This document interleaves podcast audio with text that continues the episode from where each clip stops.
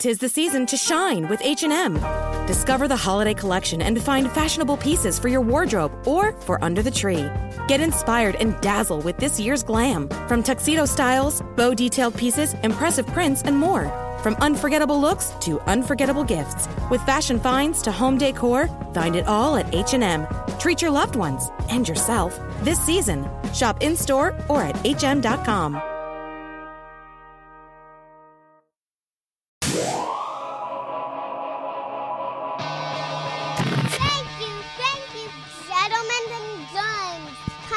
Hey guys, brand new podcast. Uh, and if those of you wondering where Open Tabs went, don't worry, it'll be back this week.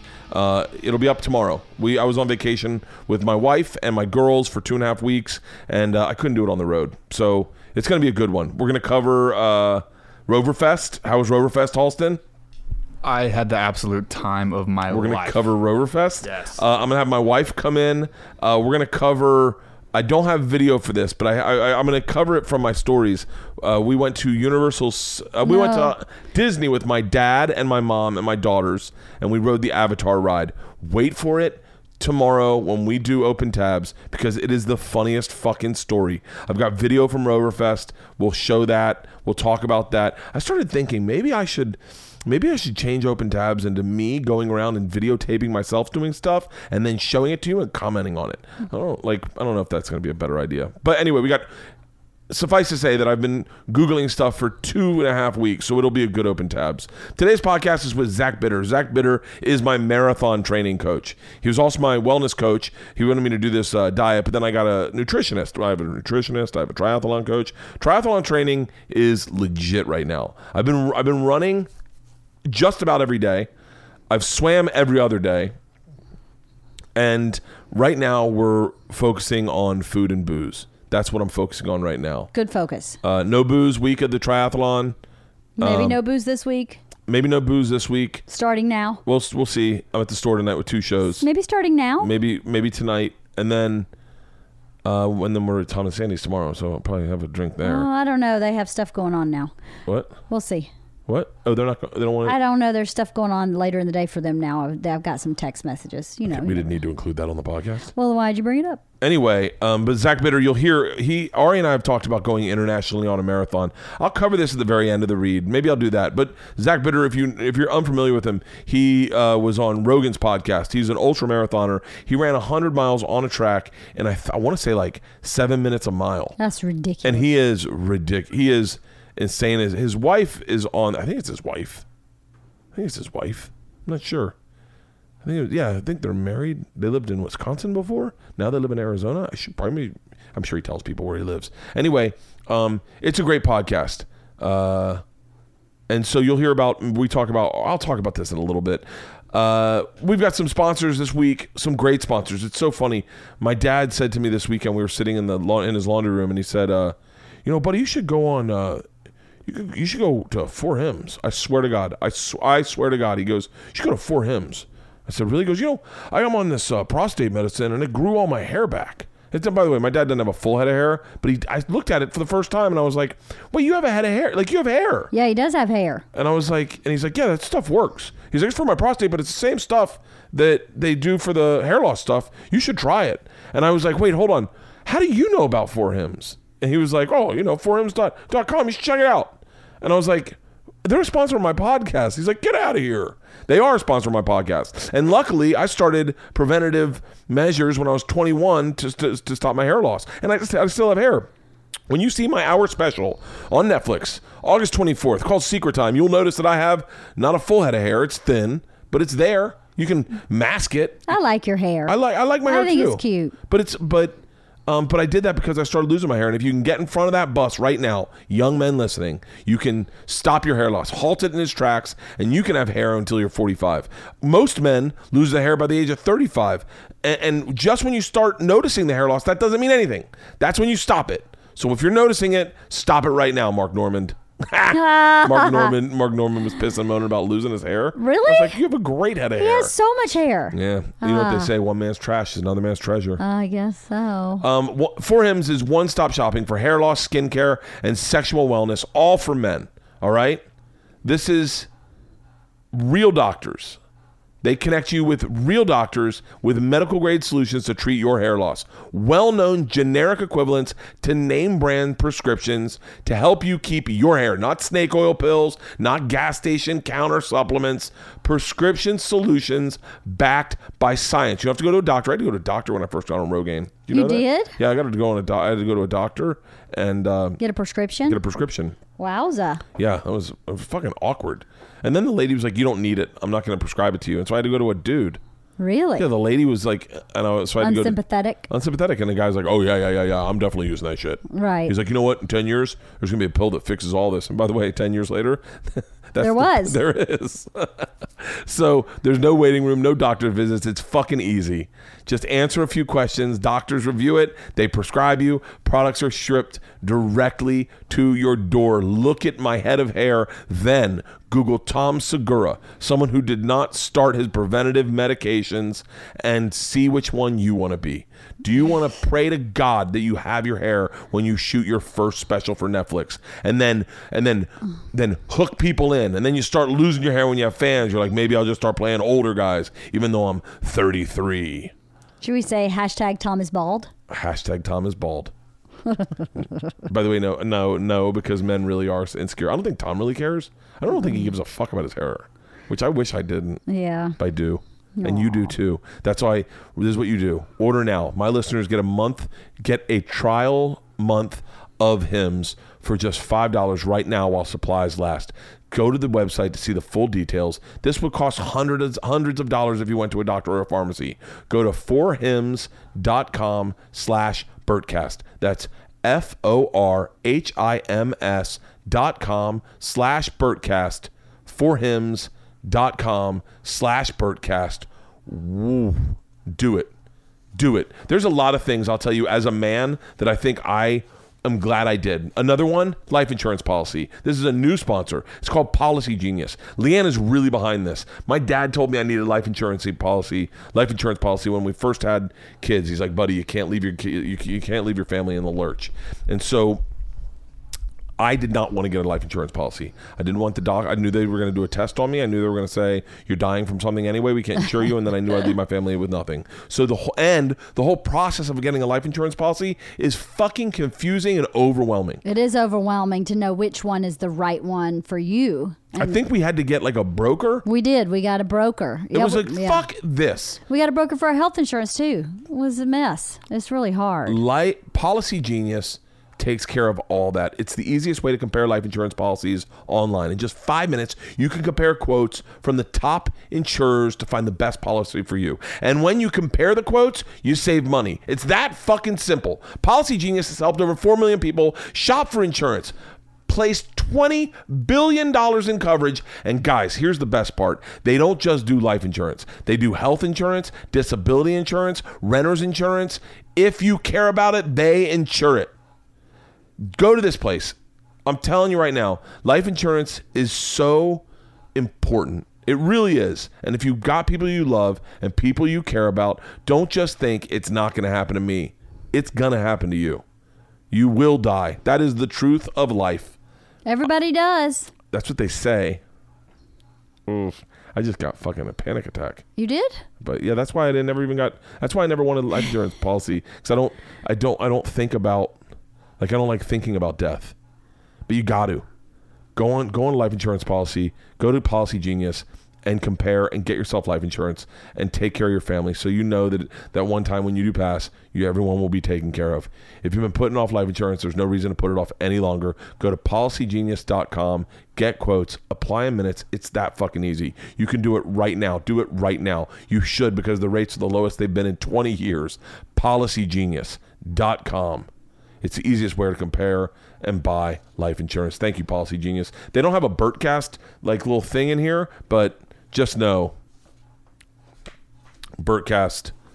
If you see like a space, put in Bertcast. Yeah. So If there's a microphone or something. uh, I got to tell you right now, in all honesty, probably my brand new favorite sponsor ever is Bird Dogs. We were on vacation in Alabama and Florida, and I wore, wore these fucking pants every day. Birddogs.com. These pants I ran to jog. I'm not even fucking joking. I never took them off. I ran them to jog. I, I wore them to swim in the ocean, to swim in the lake, to uh, jet ski to uh, to ski to swim to run. I wore them at dinner. I, I wore these pants so much. I was afraid. I was like, this is when you find out like how good the the, the product is. Right. So I'm gonna wear these fucking things out. He wore them out. It was crazy. Here's why I love them because I like throwing on a pair of pants that you can just put on for the day and you don't have to think you're done. All you got to do is change out your shirts every now and then. And these pants are fucking awesome. They're breathable. They have a soft, silky, soft liner that goes on the inside. And I like that because when you go swimming, I don't wear underwear ever. I don't like wearing underwear. But if they're built into the pants, I don't mind it. right. Um, these, and, it, and if, if you're not Well, that's underwear, not true because you don't like the ones that have the mesh panties in them. What are you talking about? The, for a bathing suit. Oh, I don't like. No, I don't. No, Yeah, I don't don't like those I don't like those because my I got too big a junk, and Oh, so is it fills it? it? out. Yeah, it fills it out, and it makes my inseam tight. I'm so sure. You've seen it. You've seen it. You saw it this why I say it's. I'm so sure. It's my hoopa, my chupa, fupa. Anyway, um, these pants are fucking awesome. Stanhope tweeted out as I was like going through lines. Stanhope's like, um, my new favorite pants are bird dogs, and then I was like, I want to see Doug's pasty white fucking legs and bird dogs. He should be the poster boy of these pants. He should be because he would look probably really great in them. These pants really are fucking gym shorts with a fucking built-in soft liner. They dry faster than regular bathing suits, in my opinion. And when I don't wear underwear with a bathing suit, I chafe my dick. So because it's so big, and so yeah, yeah. Once again, so big. these things are awesome. Buy them. You're gonna fucking love them. What's That's- cool about them too is they come in like three different lengths, so you can get Yeah. them like short, medium, and long. I want to get the really short shorts. I call Yeah, them the yeah. Dan Bilzerians. Ah. I want to get the short, short ones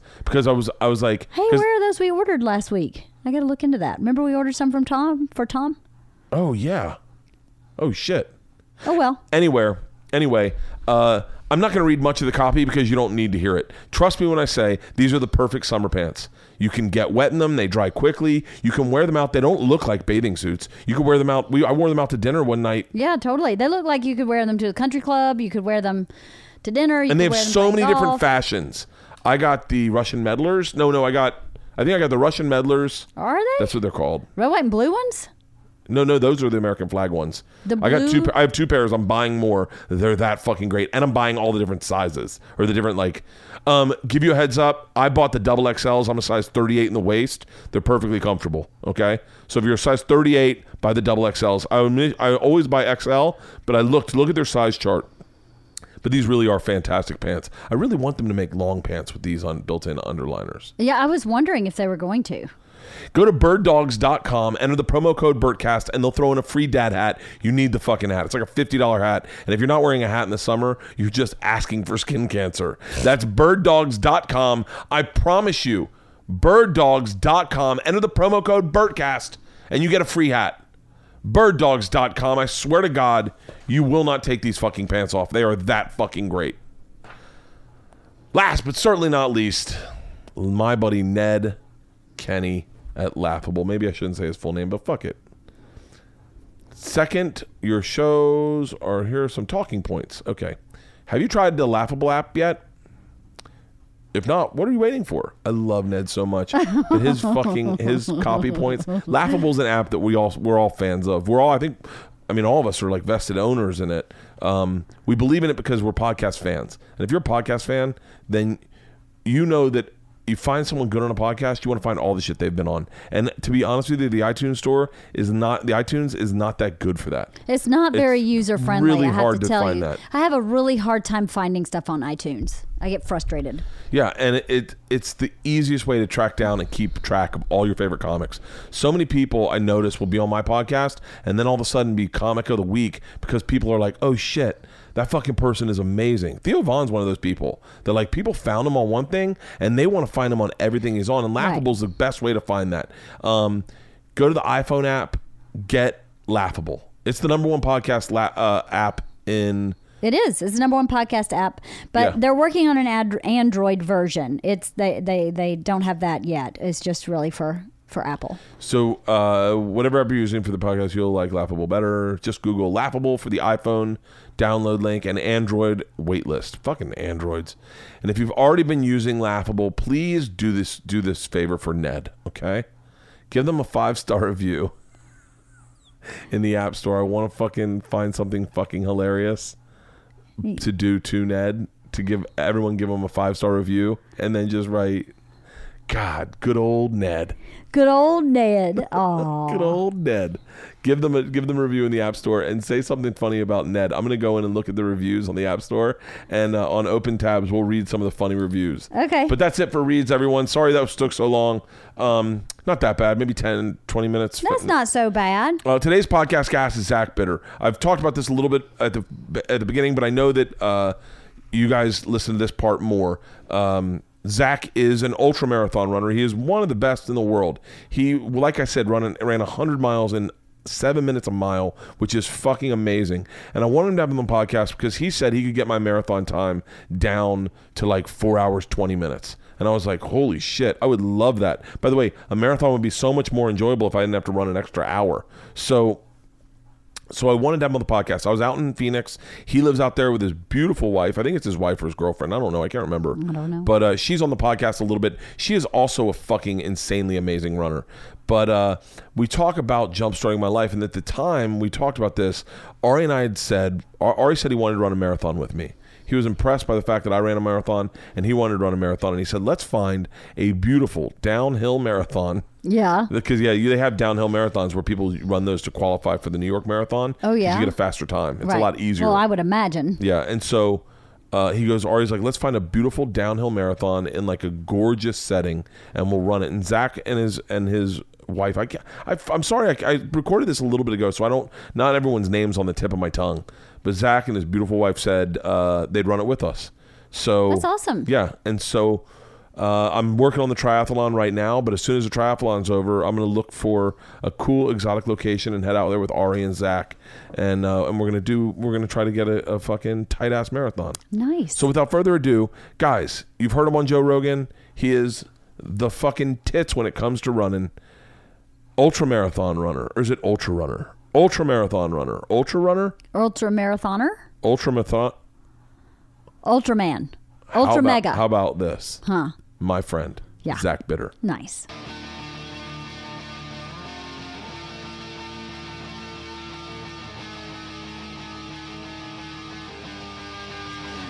This is Summercast. Yeah, I wouldn't consider the jog I went on today a jog in your book. like I think it was you'd be like, really? That was a jog. Um, it was right up that mountain with the A on it, Oh yeah, the, the A, what is it called? A mountain? Is it even? I think. Yeah, yeah. and uh, I was like, I was I've been drinking a lot this week. so, uh, do you drink? Uh, yeah, not not a lot, but Like um, dis- define drinking. well, so like- so when you say that I wouldn't consider your run a jog, you probably wouldn't consider my drinking a drink. so, but I'm not opposed to like some whiskey or a glass of red wine at night or something from time to time. yeah. do you have a hard? Do you do you feel? Can you feel it the next day when you run the booze? Um, not too much, but I usually stop after one or two. So, Oh, okay, Like, yeah. if I I would if I would go go deep, like six maybe or Do you have like do you have those nights though? Rarely anymore, but I've certainly had them in the past. How old are you? How old are you? 32. God, you're fucking young as shit. Thirty-two. When did you start? When did you start running? Taking like taking running seriously. Uh, probably seriously when I got into college. Uh, Where'd you go to school? ASU. Uh, no, I actually am from Wisconsin originally. So, Oh, really? Yeah, I went to a Division three school, uh, University of Wisconsin Stevens Point. Mm-hmm. Um, and then I actually moved out west fairly recently. In 2015, I moved to California, kind of around the Sacramento area. And then just this January, Nicole and I moved uh, to Phoenix. So we're actually just maybe about 10 minutes north of the airport up by the Phoenix Mountain Preserves now. So got some good running back there. Really? what what brought you down here? Is it the running? Uh, yeah, and work a little bit too. Nicole's an attorney, and her uh, her job kind of had her coming this way. And then um, my stuff is running, coaching, and then I I actually work for one of my sponsors, Altra Footwear, and I do some of their events and things around the, the Arizona area. So, Really? Yeah. so what's it like being like? Are you a professional runner? Um, I guess it depends on how you look at it. Like, uh, I think in ultra running, it's a small enough sport where to be like truly professional, where your only objective is to train and race, is, is fairly rare. So I definitely do other things too, um, but I have a lot of flexibility to make sure I get in the, the training I need to get in to be ready for races and stuff. So, um, yeah, at Is there pri- is there prize money in ultra running? Uh, some races. A lot of times, what ends up ends up happening is if you do well at certain events or like do well, yeah, do well at certain events, more or less, you'll you'll attract sponsors and stuff like that, and then that's what usually pays. Um, there's not a lot of actual like big prize money races in ultra marathon running, although there is some, um, but very small compared to what you'd see in like other sports. So then, what's just out of curiosity? What like, if you were to run just a marathon, Mm-hmm. how how competitive could you be in just a marathon? Oh, like when you're looking at like top tier elites, I'd be getting spanked. Really? yeah. I met I met I met um I met a, in Australia way before marathons were even something. Mm-hmm. Like I had talked about them.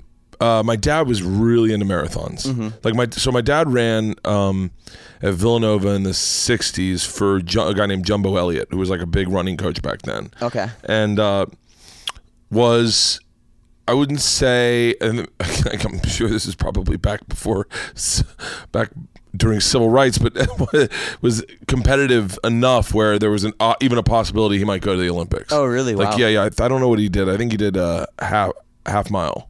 Okay. But so I was always into running, and oddly enough, despite me being fat as fuck right now, I was always into running. I ran track in high school. I ran the 220 and the 440. Mm-hmm. Okay. And my dad was real coachy about it. Uh-huh. Like I knew about fartleks before, like when I was in eighth grade, and so um, That's like Nicole. She was heavy into it at an early age. really, Yeah, yeah. She was. What, what was your mile time in like seventh grade, eighth grade? 540. Say that. 540. holy Yeah. So shit. as an eighth grader, she was running a 540. So like, yeah. So she uh she got a little more serious than I was early on. But yeah. So you were really into it back Well, then. I was too. into it, and then it was always something like I did it in college, uh, but not like I, I I I not to like the extent you know it was like back then in college I felt like running two miles was a really long run. Uh-huh. You know, like that. It sounds crazy. Um, and then when I got out to LA, I started hiking a lot. I really enjoyed hiking. I really enjoyed it. But I, I hadn't. I'd always thought, oh, I want to try a marathon, and I, I was in uh, in Sydney doing the Sydney Opera House Uh-huh. for uh, comedy, and uh, they had the Sydney Marathon that week. And I went down, and I was like, "Fuck yeah, this is like." I remember that shit when I was a kid, like the after party. Yeah. I, and I got to be honest with you, marathon after parties suck dick.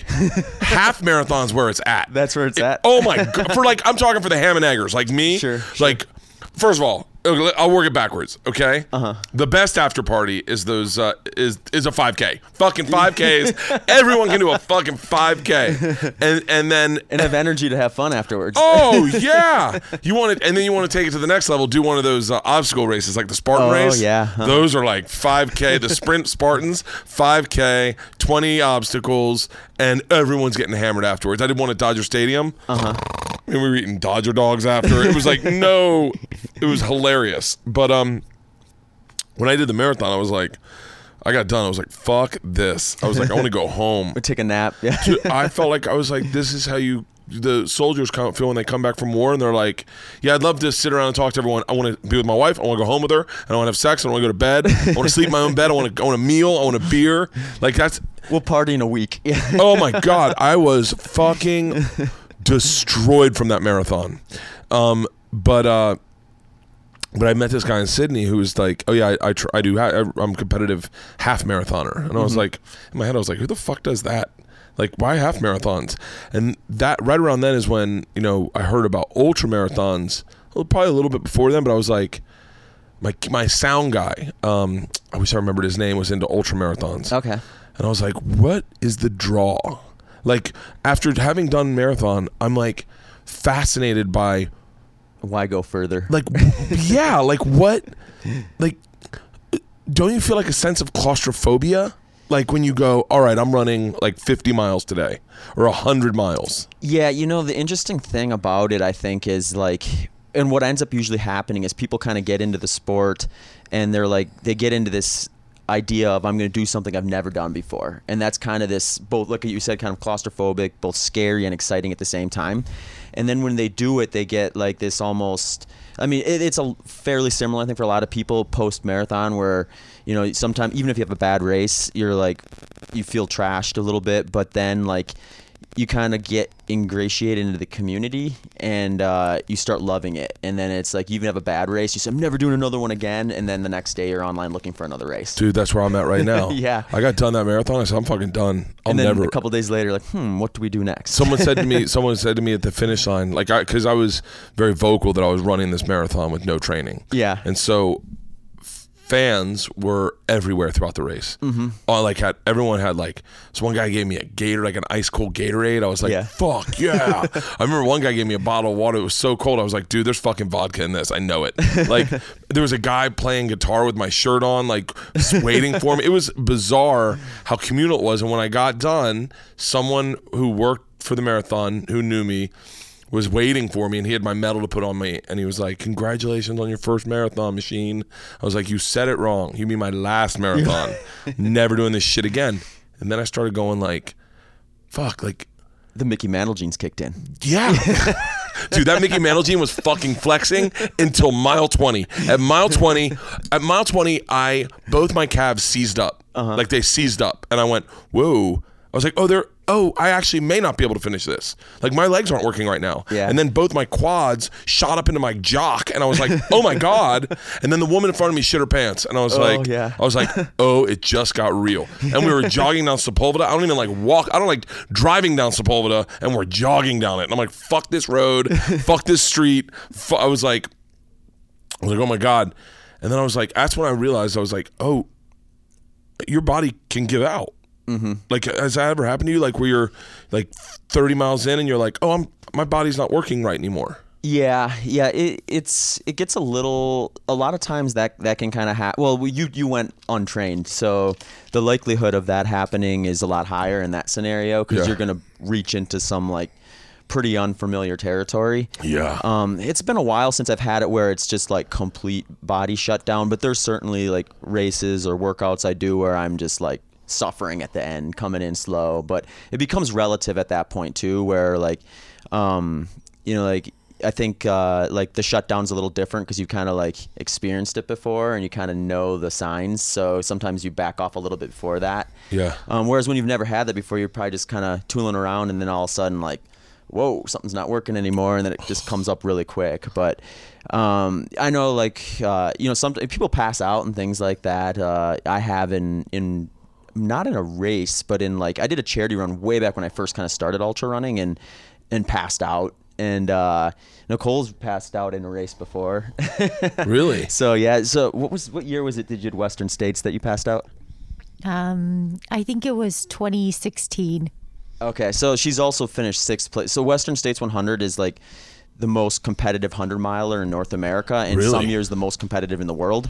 So she's been sixth there a couple of times. Really? Um, I want to make sure she's in the shot. Oh, no, no. I just want to make sure all three of us are in here. Let's see. Oh, fuck. There we go. Uh, yeah, because everyone will be like, yo, I heard a voice. Where the fuck was she? so, Where, so, where's this person coming from? so then, okay, so let's start me at the beginning. How do, how do you, what, what gets you into ultramarathon? Like, what, you run, fo- uh, obviously, like, at the very beginning. Just start me at the very beginning. You run a marathon, and then you're like, fuck it. Yeah, well, so you know, I was very much into running in college. Like when you're running on a collegiate program, like you very much learn kind of like the science and the methodology behind training and racing. Um, and for me, it was uh, I got really fascinated by the long run. So like on Sundays in college, we would do a long run, and usually Is it, what is it? What my dad always used to say. L- L- L- LDS, L- LSD. Yep, yep, yep. Uh huh. Yeah, yeah, uh, yeah. LSD, long slow distance. Yeah, LSD, LSD. And I was Yep. like, what? Uh huh. Yeah. So we would do. Um, usually it depended a little bit on what distance you're training for, but uh, by the time we were like juniors and seniors, if we were on like the distance crew, which is kind of like 5K, 10K type stuff, um, we'd be doing usually 15 18 mile long runs. And uh, I just loved that one. That was my favorite workout of the week. Um, so- Really? yeah. So after college, I was sick of doing speed work. Like I was like, I don't want to see another 400 meter on the track. I don't want to see another mile repeat or any of that stuff. But I really like to run, so I'm like, I'm just gonna do all long runs. So I kind of just started building up my volume and just kind of doing doing long runs. Um, and I jumped in a couple marathons. Uh, I look back at it now and I realize like how many mistakes I made in the training process for that. Uh, Yeah. But um, after I did a few marathons, uh, I was just looking around for races on online one day, and I saw this 50 miler in Wisconsin, and uh, I was And is that the first you ever heard of these ultras? uh, you know, I had read a book. Um, it was called Ultra Marathon Man that uh, kind of like tuned me into what like the like oh there's this world of people who run these like freakishly long distances and Yeah. and I'd read that and I was like ah man I'm, I'm at the time when I read that book I think I was in my early 20s Yeah. uh, so I my thought my first thought was like I want to do one of those someday, but I'll probably wait till I'm like 30, uh, until I've had a chance to like try out some other stuff. And then I, I ended up doing my first one at age 24, and that kind of piqued my interest enough where I was like, all right. I want to do some more of these. And so then the next year I did that same event again, and then I actually ended up doing three 50 milers in a nine week time frame. Then I was hooked. So then it was like 2012. I've been just basically focusing on ultra marathons since then. Really? But it's like I was kind of saying before, like, like uh, people don't always think they're gonna like it, or they wonder like, what is that gonna be like? But then when you do one, it just kind of draws you in and continues to draw you in.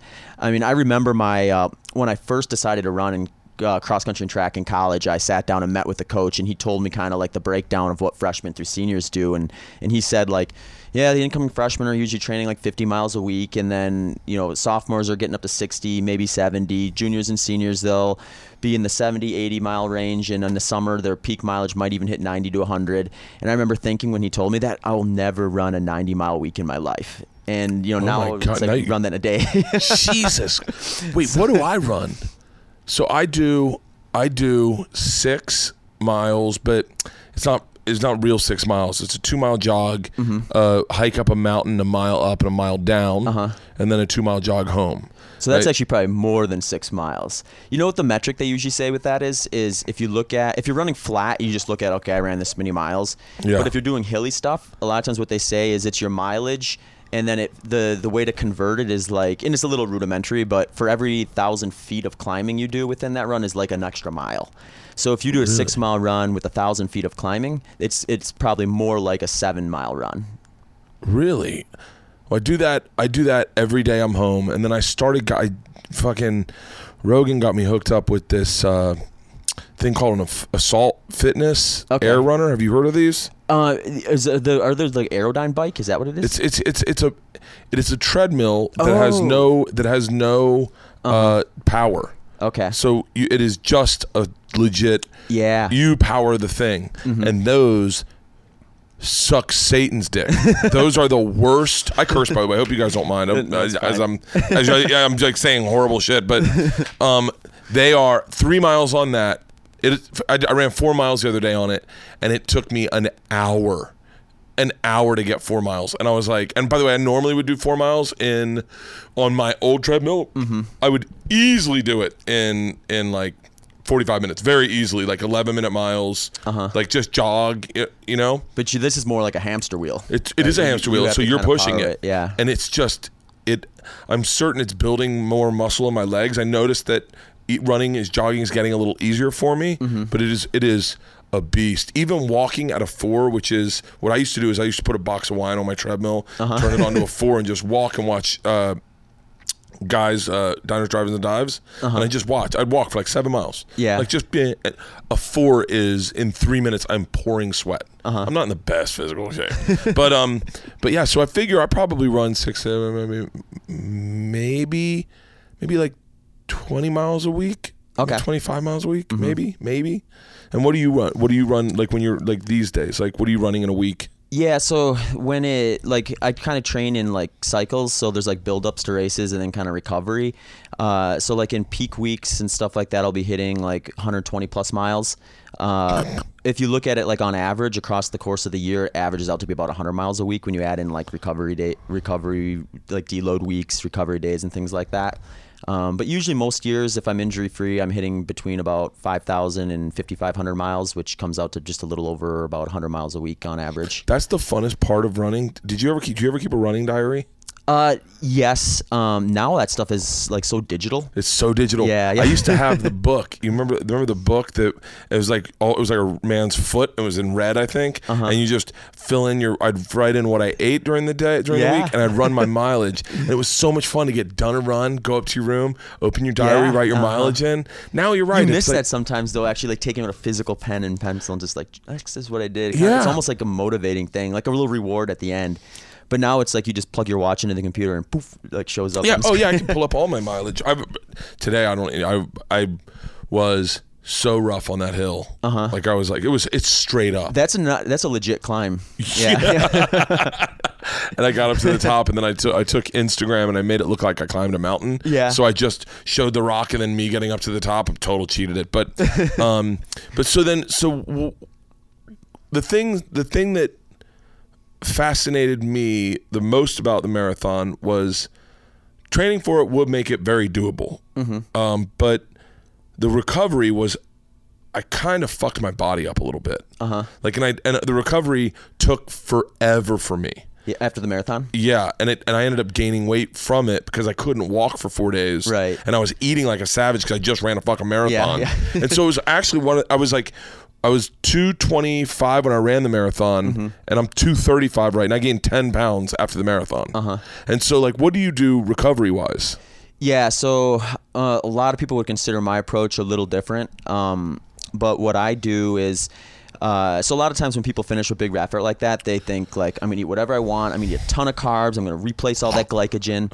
Um, it's very so easy to do that. I ate so much. So what I've been doing, and I haven't done this always, but what I've been doing more recently is after a race, I cut the carbs out almost altogether and eat like I focus mostly on like fatty cuts of meat. Um, and like what that helps me do is limit the amount of like swelling and kind of like inflammation and oxidative stress that I caused in my legs. And I feel like I bounce back a lot quicker when I kind of do that. Really? And the, the interesting thing to me about that approach is like people are kind of they think you have to eat a bunch of carbs afterwards because you just like spent all that energy. But really like you're gonna spend a few days kind of like being a little more lazy after a race like that. Like i mean like you said you couldn't walk for four days and you're not alone on that. I've i've done races where i could barely walk for a few days afterwards as Really? well yeah so like at that point like the amount of energy I'm expending is very low and the energy i am expending is slow burning stuff. So like i don't feel a need to kind of retap a like a really fast acting fuel source the way I kind of view carbohydrates is as kind of like more or less like caffeine or rocket fuel, where a little bit can make you give you like a nice little pop, but too much can kind of burn you out a little bit. So when I do use carbohydrates and stuff like that, I use it a lot more sparingly around like big training weeks and like Really? efforts and stuff like That's that. That's a really interesting way to use that because I look at caffeine that way. I actually do not enjoy caffeine. Mm-hmm. Uh, like I had a cup of coffee for the walk for the run today, but I I don't I, I'm not I don't enjoy it. I'm doing it just to get a little bit of energy to get me through my run. Uh-huh. And then I I actually don't drink the whole thing and I throw it out uh-huh. like halfway through. But that's an interesting way to look at carbs because I, I'm starting to feel like I'm a. I eat so little amount of carbs and I'm starting to feel like I'm allergic to carbs. Like Uh-huh. if I have rice, that there's a sushi pokey place over there. Oh, Nicole loves pokey. Oh, they've got poke She's gonna burritos. leave us and go get some. Fuzzies. Um, Oh, so I am the biggest Fuzzies fan, and I didn't know they had any here. Oh, it's right across the street. I know. I saw them on the way here, so I'm going to make Zach. Oh yeah, yeah. we might have to go to Fuzzies after your show tonight. So so you you, you view carbs, and when you say carbs for energy, like what kind of carbs are you talking about? Uh, I focus a lot on kind of more slow release carbohydrates, so like sweet potatoes, me- berries, melons, um, raw honey, stuff like that. I don't even count those as carbs. I thought you were gonna say Snickers bar, fettuccine alfredo. like, do you stay away from like pastas? Yeah, I don't I don't really mess around too much with grains um, or sugars. I will do like the most refined sugar I'll get will be like if I'm in a race, I'll be using something a little more refined as as a little bit of a fueling strategy during the race itself. Like those gel things. Yeah, stuff like that. Like Those I- gel things fucking rock. Yeah. So hey, I have a, I I work with a company called Xendurance who makes a whole bunch of products like that. Um, so that's what I use. And I told them I was coming on your show, and they said, "Let Bert know he can have anything he wants from that website." So So, okay, I'm, I'm going on that. It's one of my favorite things in the world. Yeah, that, that- that's crazy. Yeah, the uh, those gels were fucking like lifesavers because you just pop one and it had caffeine in it, and you just Yeah. be like, all right, I'm back. it's it's like rocket fuel and i think the the problem is i mean sometimes people will look at my approach and they'll say okay he's ketogenic or high fat low carb and they think that i hate carbs or demonize carbs and i don't i love carbs for the right purpose it's just i don't feel like i need nearly as many as what the the traditional endurance protocol has spoken for so like for my if you looked at my year like lee average as i like kind of would break down what I'm eating, it probably comes out to around 10% of my diet is carbohydrate. And there'll be points where it's like basically zero, and there's gonna be points where it gets up closer to 20%, maybe even 30 if it's a really big effort day.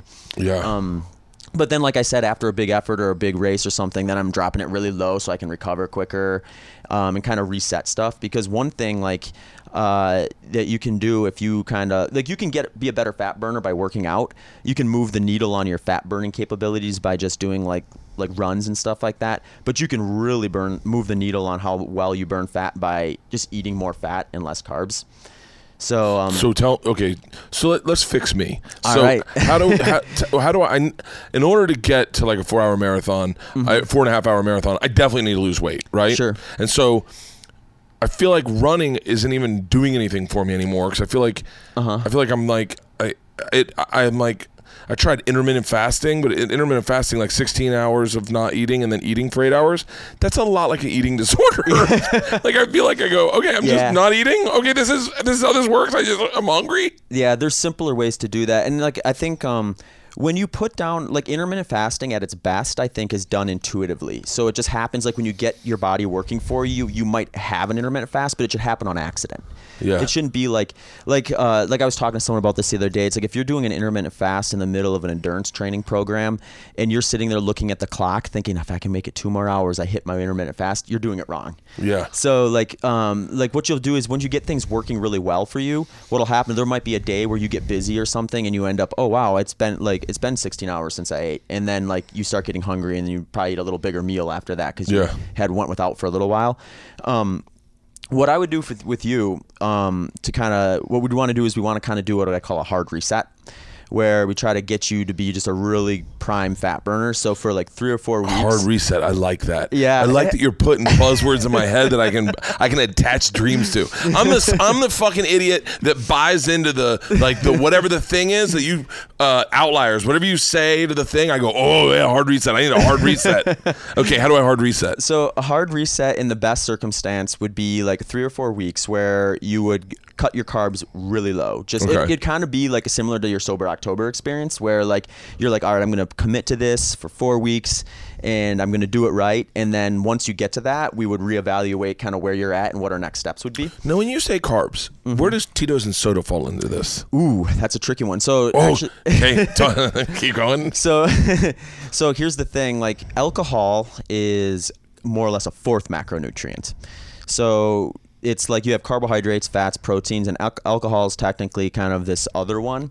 It behaves kind of like a carbohydrate on steroids, more or less, because what you have there is something that absorbs faster than a sugar, but it comes in with a bigger punch. Car- a sugar has like four. Uh, four calories to a gram, whereas like an alcohol would have, I think it's like seven calories to a gram.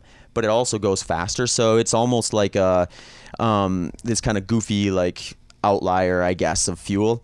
Um, Can we do the hard reset with Tito's and soda? um, It's easier not. I'm looking at my calendar, and so I, I'm on the road next week. here, here's here's let, let me let's let's actually fast forward a second. Here. Okay. We can come back to the hard reset. Okay, I like what I think I would like to see happen for you is I don't want to put you in a position where you'd be like, oh, I can't drink alcohol anymore because I don't think yeah. that fits your lifestyle. It does not. what I would like to do is put you in a position where the amount of alcohol you're drinking now can be brought down to a third but have the same effect. So here's like here's here's a, a somewhat unknown benefit of the high high fat low carb diet is your alcohol tolerance lowers most often. So like when yeah, so like for me like when I would when I would follow a higher carb approach, it would uh, like I would sit down and you know want to get you know have a, have a few drinks. I would you know if I drank like half a bottle of wine, I would get a good buzz from that. But then if I now if I sit down and have a single glass of wine, I get a good buzz from it. and the tolerance like seems to stay there. The same kind of thing kind of happens with caffeine too, actually, from my experience. Yeah, I feel like since I've been on a higher fat approach, like when I have a cup of coffee, it has a little more pop to it than it did in the past. So I'd have to talk to someone smarter than me to tell me what's going on exactly there. Yeah, but, yeah, yeah. I mean, you know what you know, and uh, you know when two glasses of wine becomes one, and you get the same effect. You're like, hey, not yeah, a bad thing. I'm cool with that. I'll go start drinking single Tito's and sodas. Yeah, there you go. Yeah. Wait. Nicole wants to chime in. so wait. actually, I should preface this. Nicole is a is a vodka connoisseur, so she's much more along the lines of the Tito's approach, like you are. Yeah. Yeah, so I am just before I moved to Phoenix, I lived in California for about four months, but then I had been in Dallas, Texas for nine years. So um, I know I, I'm a Tito's fan, but I actually do drink probably more than Zach does. Yeah. And especially because I travel a lot for work and I just find that I'm in work functions and I end up drinking. And I like to have a drink or so before I go to sleep every day. Um, but yeah, I've always been, a, I've always, um, I've always drank. Um, so I know your feeling there, Yeah. and I don't like to give it up either. So, Yeah. And usually he, I follow more the approach, and I, I still keep it up. And I do notice, like Zach said, I don't really have to drink a ton to kind of feel the effect. I'm looking for that. I like that. Yeah. I'm that way with marijuana. If I take one hit of weed, I'm like, okay, I'm high, and so and by I just buy really high end weed. So then almost like t- let's dummy this down for me. Uh huh. Tell me what to eat. Tell me. Uh, let's do a day of How what. how would simple do you want to make it? Fucking see very simple. Okay, so I guess it depends on how you look at simple. The most simple way to go um, during the hard reset is just to eat like fatty cuts of meat.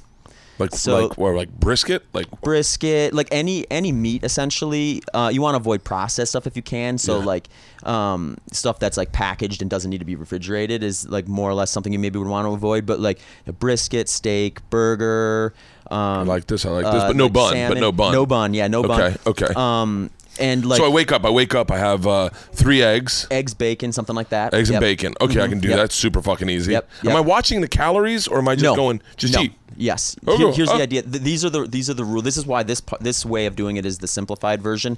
Is you eat as much meat, um, and when I say meat, I mean like like eggs are fine. Full fat dairy is You fine. need the fat. So Yes, so don't try to lean it out. Right. No, don't try to lean it out. Um, so yeah, eat until you're full, and then stop, and then don't eat again until you're hungry again. But if you get hungry again, make some more eggs, or you know, have some steak, have some burger, Okay. you know, something like that. Um, yeah, so uh, that's kind of what you'd want to do for those four first four weeks, and then what that'll do is it'll just get you to be a really good fat burner. Okay. Um, and I So, would so like I'm really dumbing it down for me. Eggs and bacon for breakfast. At lunch, I'm gonna have. Can I have like greens and stuff? Like I eat a salad with some meat on it. Um, or stay away from greens. we can go to that approach if you want. Um, No, no, no, no. Make it simple. Okay, so then you, w- w- what I would, what I think, would, what I'd be very interested to see what, what would happen for you would be if you did what the what Shawn, you know who Shawn Baker is? He went on Joe Rogan. He was the guy who only ate meat. Um, Is he black? no, no. Uh, I'm thinking of David Goggins. yeah, Uh, yeah, David Goggins. Yeah, Goggins. yeah. No, he's it's someone else. So Shawn Baker's this uh, this guy who does an, an all meat diet. He's eaten nothing but meat for I think about a year and a half now, and he just does like steaks all the time. And he's 51, and he's breaking like these world records on these rowing machines for his age group, and he's going after like the world record deadlift for like 50 to 55. Holy shit. Yeah, he's just like this. He's a former professional rugby player, so he's like he's like twice my size, like solid muscle. Oh my god. Yeah, yeah, he's a he's an orthopedic physician, and yeah, he's he's an interesting guy. So yeah, if, if you want to if you want to like find out more about that stuff, you go to this website called meatheals.com. Like he's got all these testimonials of people who are like trying to fix like metabolic issues or digestive issues, and they kind of cut out like everything but meat. And it's not necessarily because like everyone's probably thinking like that's super crazy. It's not smart. It's not necessarily something you need to like say I'm going to do this for the rest of my life. It's like kind of a it's to just to reset, get your digestive system kind of used to um, breaking down things that's easily things that are very bioavailable. So the interesting thing about meat is it's one of the most bioavailable foods you can get. Like when you eat meat, the the things in meat are very easily absorbed. Um, when you start getting into plant-based foods, it, there's a wide range of how available those nutrients are, and there's even some anti-nutrients in there. Uh, so some people, the way the way the easiest way to think of it is, you know, plants can't move, so they develop uh, more or less uh, attributes that make it uh, less likely to want to be eaten because they can't run away from you.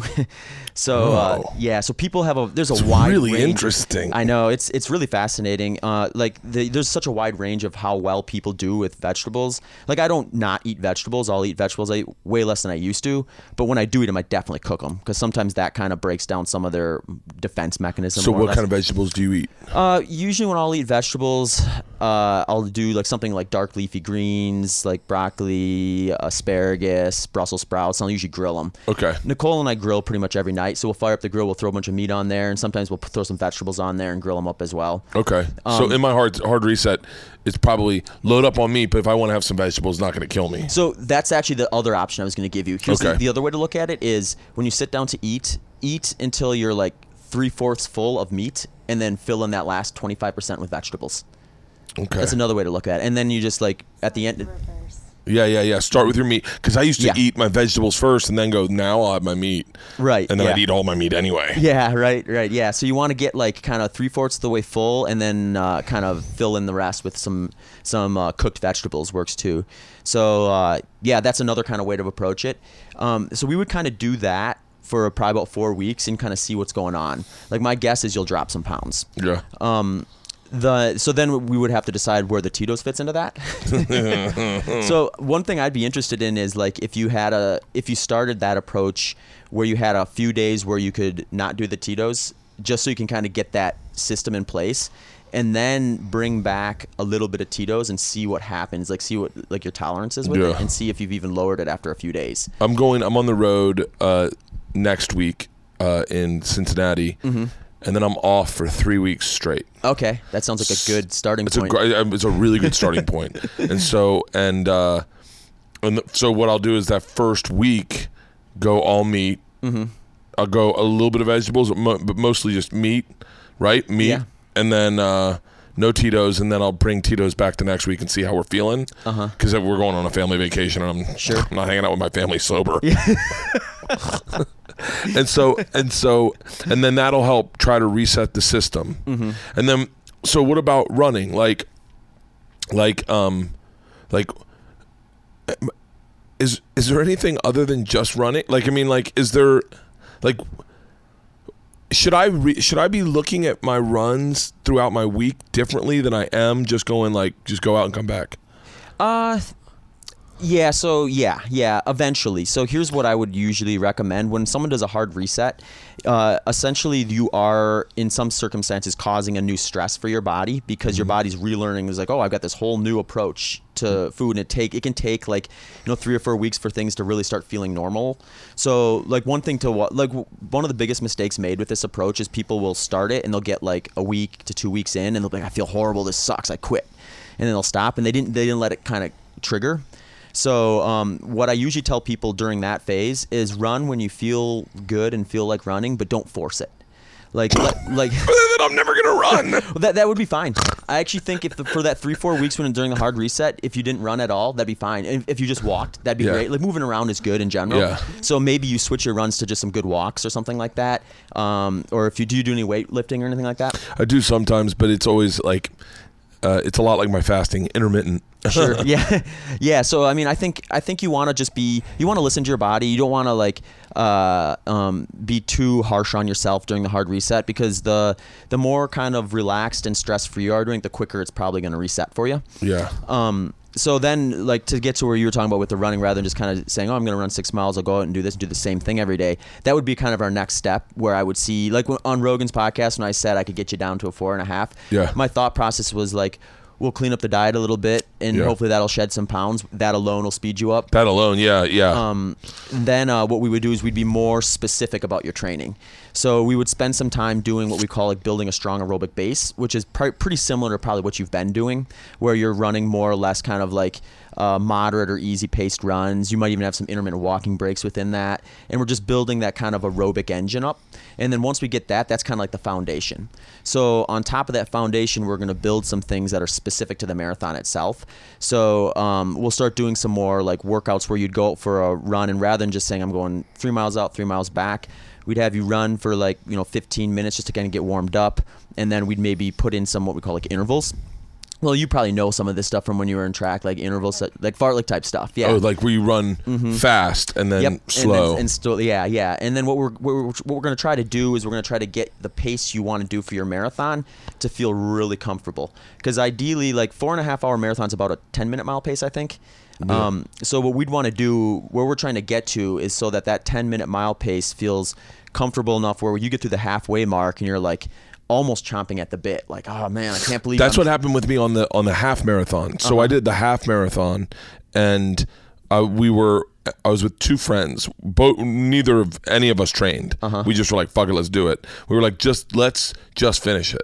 And so we got halfway. Th- we got like six miles in, and I was like, "This is fucking killing me." I was like, "I'm I'm gonna go." Yeah. And then I ran the rest of it at a nine minute mile. Mm-hmm. I ran the rest, the seven miles at a nine minute mile, and and then I think just got over two hours for that. Okay. But I was we were we were really I forget what my time was, but yeah, those chomping at the bit things, that's what makes me crazy about running. Uh-huh. That's that's like almost the difficult part about running. Yeah, pacing yourself right. Pacing yourself. Yeah, and that that gets easier as you get like more. If you when you do more stuff, you kind of figure that out. And and then you know the marathon is one of the trickier races to pace properly because it's kind of this weird gray area where it's long enough where if you make a mistake early, you're gonna have, you have plenty of time to pay for it. But it's short enough where like you so still have to kind of go true. fast. That is so fucking true.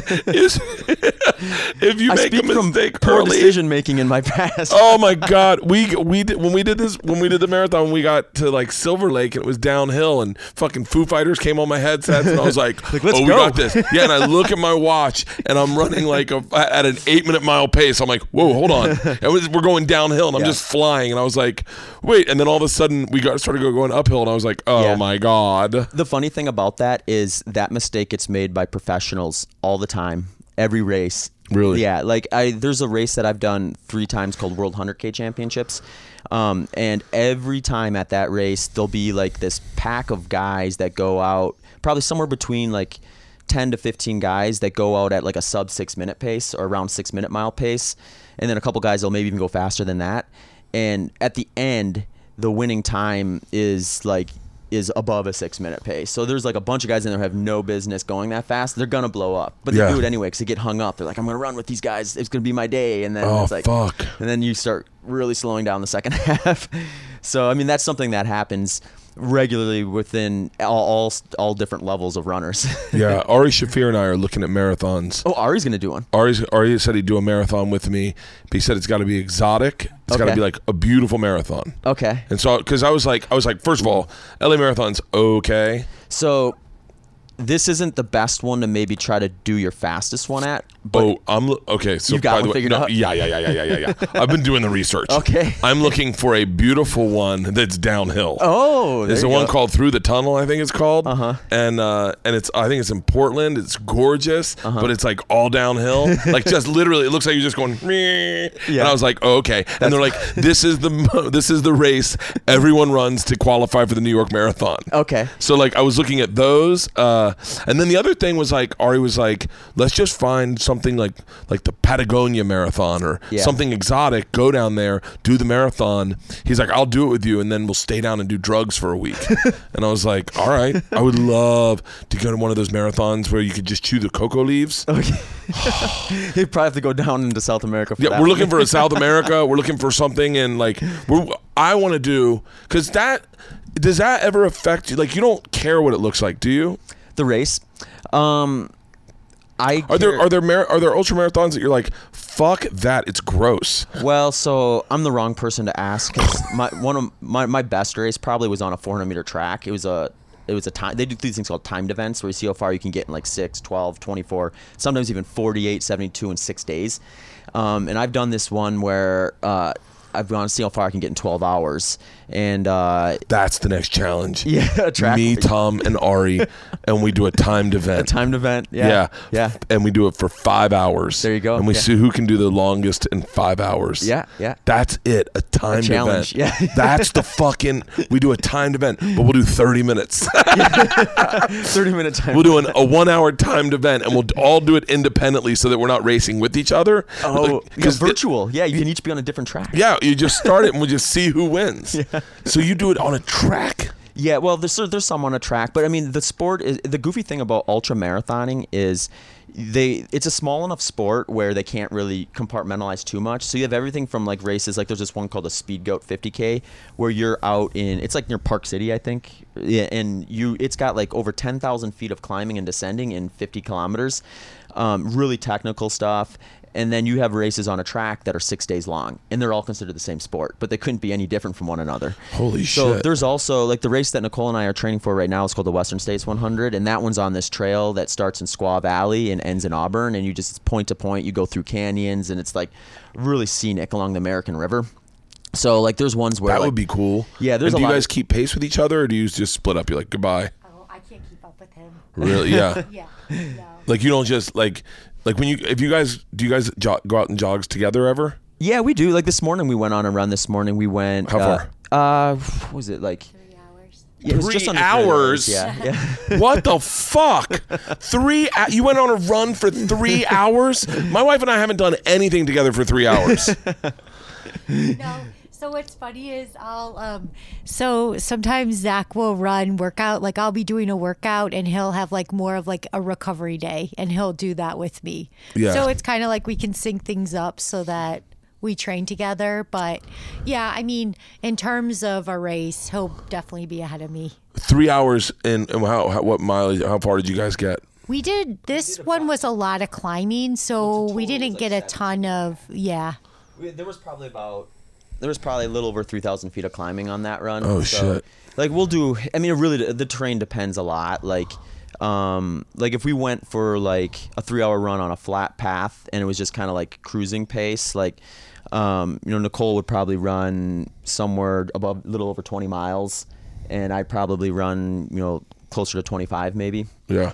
Um, but we go in the Phoenix Mountain Preserve where there's a lot of steep stuff. It gets hot, and you know we're not trying to push the pace at all. You know we're hiking some of the steep stuff, and then That's cool. That's I, I like that about what I what the run that I do is to from my house to the base of a ca- uh, base of a of a hike, and I like getting up and doing the hike and just Yeah. and running parts of it and walking parts of it, and I like it, it makes it a lot more interesting. Like the one we did that I did this morning, I went and I did it all the way to the top, and then there's like a little loop and i just did the loop a couple times and i, I don't feel like it's running when you're in in the trails as much uh-huh. especially when you're like all right i gotta slow down for this it it, it really breaks it up Yeah, yeah, yeah, it does, and it, yeah, it's nice to have that that variance. And you know, for me, what I really love to do is since I'm kind of usually the way I break up a season is there's kind of like the spring and early summer, and then there's maybe a little downtime, and then a build up for like a fall or winter type season. So like I'd like to try to do like. I'm gonna train for a really flat race this time, and then the next one I'm gonna train for a more trail or hillier race. Yeah. So then you're like you you're doing different stuff. You're never you don't feel like oh man this grind again, same old thing. yeah yeah yeah what now now um i'm dying to talk to you about well number one thing i'm dying to talk to you about is toenails Oh, do you yeah. even have toenails anymore Yeah, so um yeah. i'm looking at i'm looking at your But toenails seem yeah. fine Yeah, so a lot of that a lot of that has to do with like footwear. Like shoes like you, you know do you want to know why shoes are pointy? yeah It began in the 1300s. It was for because what happened was people who had shoes were wealthy, and so they were also riding horses. So if you had like a f- shoe that was shaped like your foot, you could get it stuck in the stirrup, and if you fell off that horse, you might break or lose your leg. Yeah. So they made pointy shoes so you could slide it in and out of the stirrup real easily. So what happened then when shoes became more readily available for like like like more people like like you know middle class lower class people they wanted to still look like the rich people. So they Yeah. made all the shoes pointy like that even though they didn't need them for riding horses any longer. Really? and it's just stuck for this long. So really what you the reason people are losing toenails is a lot of times because their toes are pinched together and they're just getting jammed in the front of the toe box of the shoe. Yeah. So like we wear this we wear these shoes called by Altra footwear and they make a foot shaped toe box so Altra footwear yeah, we can get you a pair of those shoes if you want to try them out. That, Yes. that should really help your toenails. So, yeah, so like I lost, I lost this toenail in the half marathon, and then I lost it again in the marathon, Uh-huh. Yeah. and then this one is un, got blood all under it, and I'm just like, Yeah. and I'm like, I'm like, it, part of me is, I remember that toenail coming off in the half marathon and being in my sock and being like. Mm-hmm. yeah. Here's the other thing too is like a lot of times lost toenails are due to like blistering underneath the toenail. That's what my that mine Yeah. was. What had happened was it had blistered in in from just running, Uh-huh. and it got blistered underneath it, and then and then it just it, during the race it just came off, and I was like, Yeah. "Ugh." So socks play a big role in that too. Ooh, what kind of socks do you wear? There's this company called Drymax socks, and we'll we're gonna get you some of those too. We're gonna make sure you do this right. Okay, I, I I have two different types types of socks. Um, I had these. I wish I could remember the names. Swift, Swift, Swiftwick? Swiftwick. I Okay. had Swiftwick, but I'd gotten those for um, spin classes. I Okay. Mm-hmm. sold them at bike stores, and I liked the sock. And and then I got out of them. I started wearing Nike socks, uh-huh. the like the really thin ones, uh-huh. and those seemed to do fine. But like good socks, man, I wonder what the name of the fucking company the guy works for. This guy gave me a pair of socks from the at the marathon, and he's like, "One's right, one's left. It's really important. Don't get messed up." Oh, okay. And so what? Did they have were they toes, little toes on them? Or? No. Okay. I wonder if it might have been like Balega or Yeah. uh, Balega. Yeah. Okay. Yeah. hmm Yeah.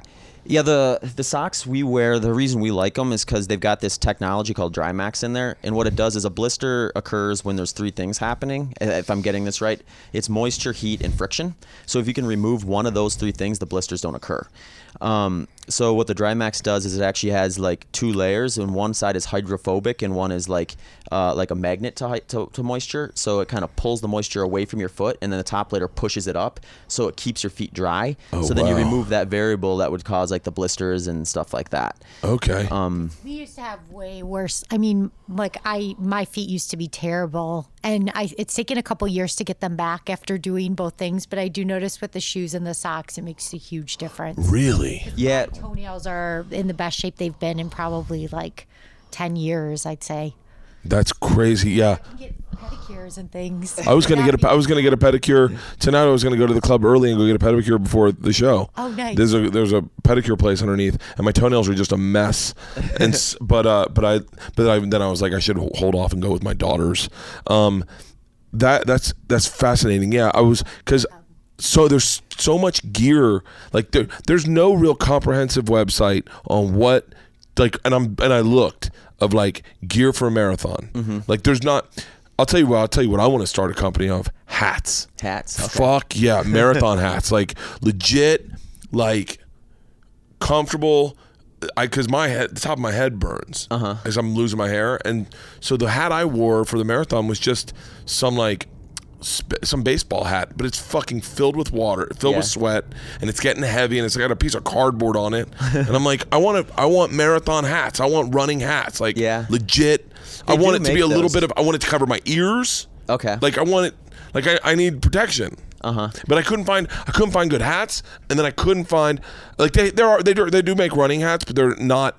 I need a fitted running hat. I need a big because I have a big head. Sure. I couldn't find hats, and then.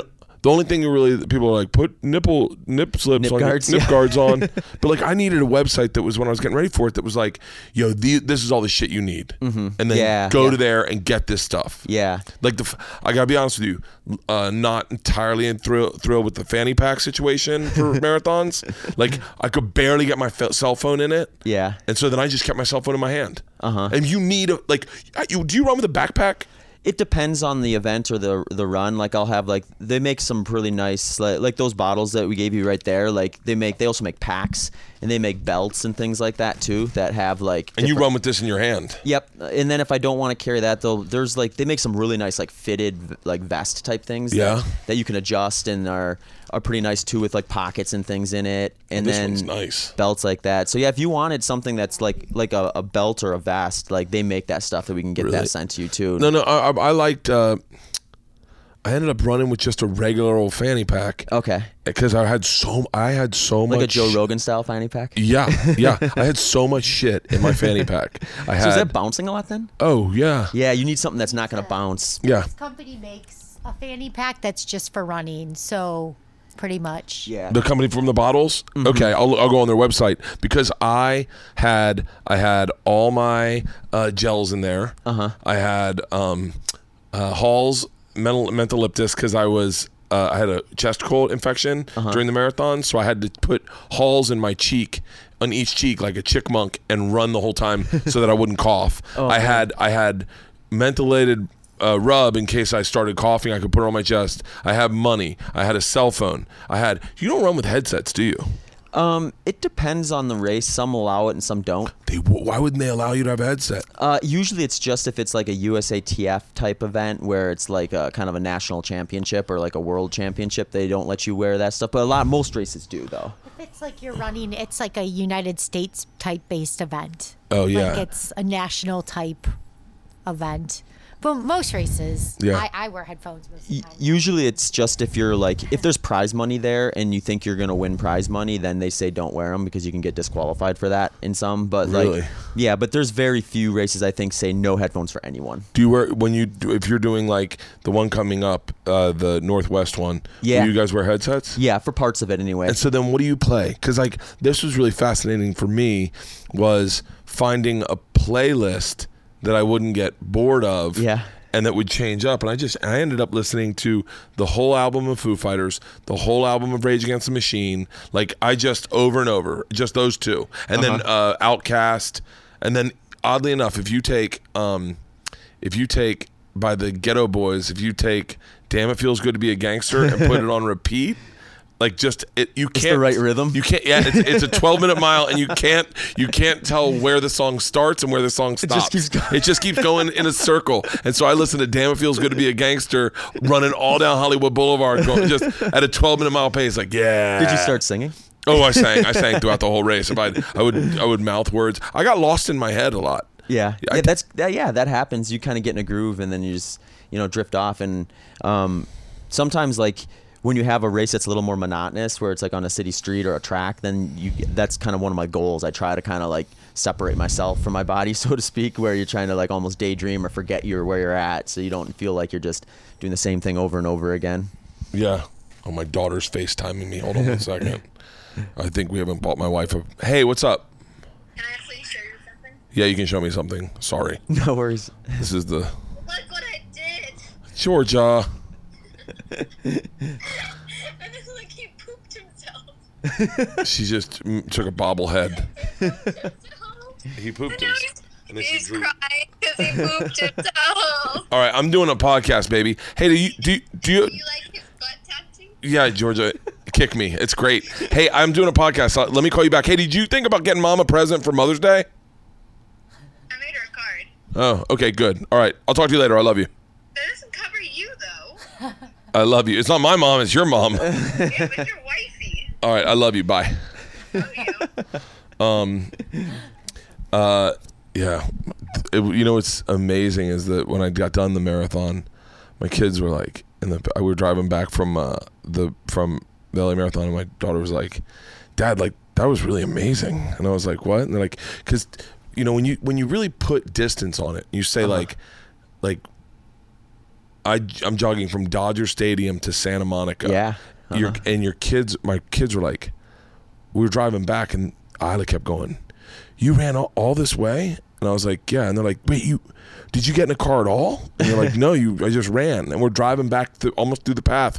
And George is like, oh my God, dad. Like, that was really impressive. I was like, oh, thanks. And in your weird way, you're like, yeah. like, no, no, I'm dead. Like, now I beat your mom. So, um, but yeah, music was like, was like, I was like all the questions I have for you are like I want to know all your gear, I want to Yeah. know all your music, I want to know like like all the like fun stuff about marathons, like or, or ultra marathons.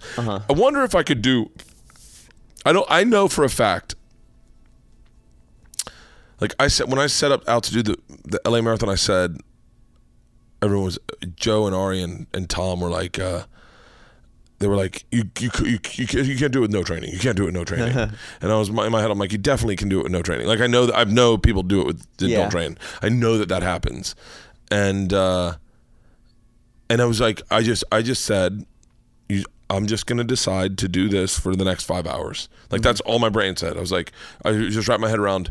Th- I'm gonna do this for five hours. That's that's I'm gonna be here for five hours. I'm not going anywhere for five hours. And then, and then I thought I really was toying with the idea. I was like, I bet I could do an ultra marathon. Except when it, like halfway through the marathon, I was like, I bet I could do an ultra marathon if you just decide this is where I'm going to be for ten hours. Uh-huh. And then when I got to mile twenty, I was like, uh, uh I, I really could not. I really could not. Like that.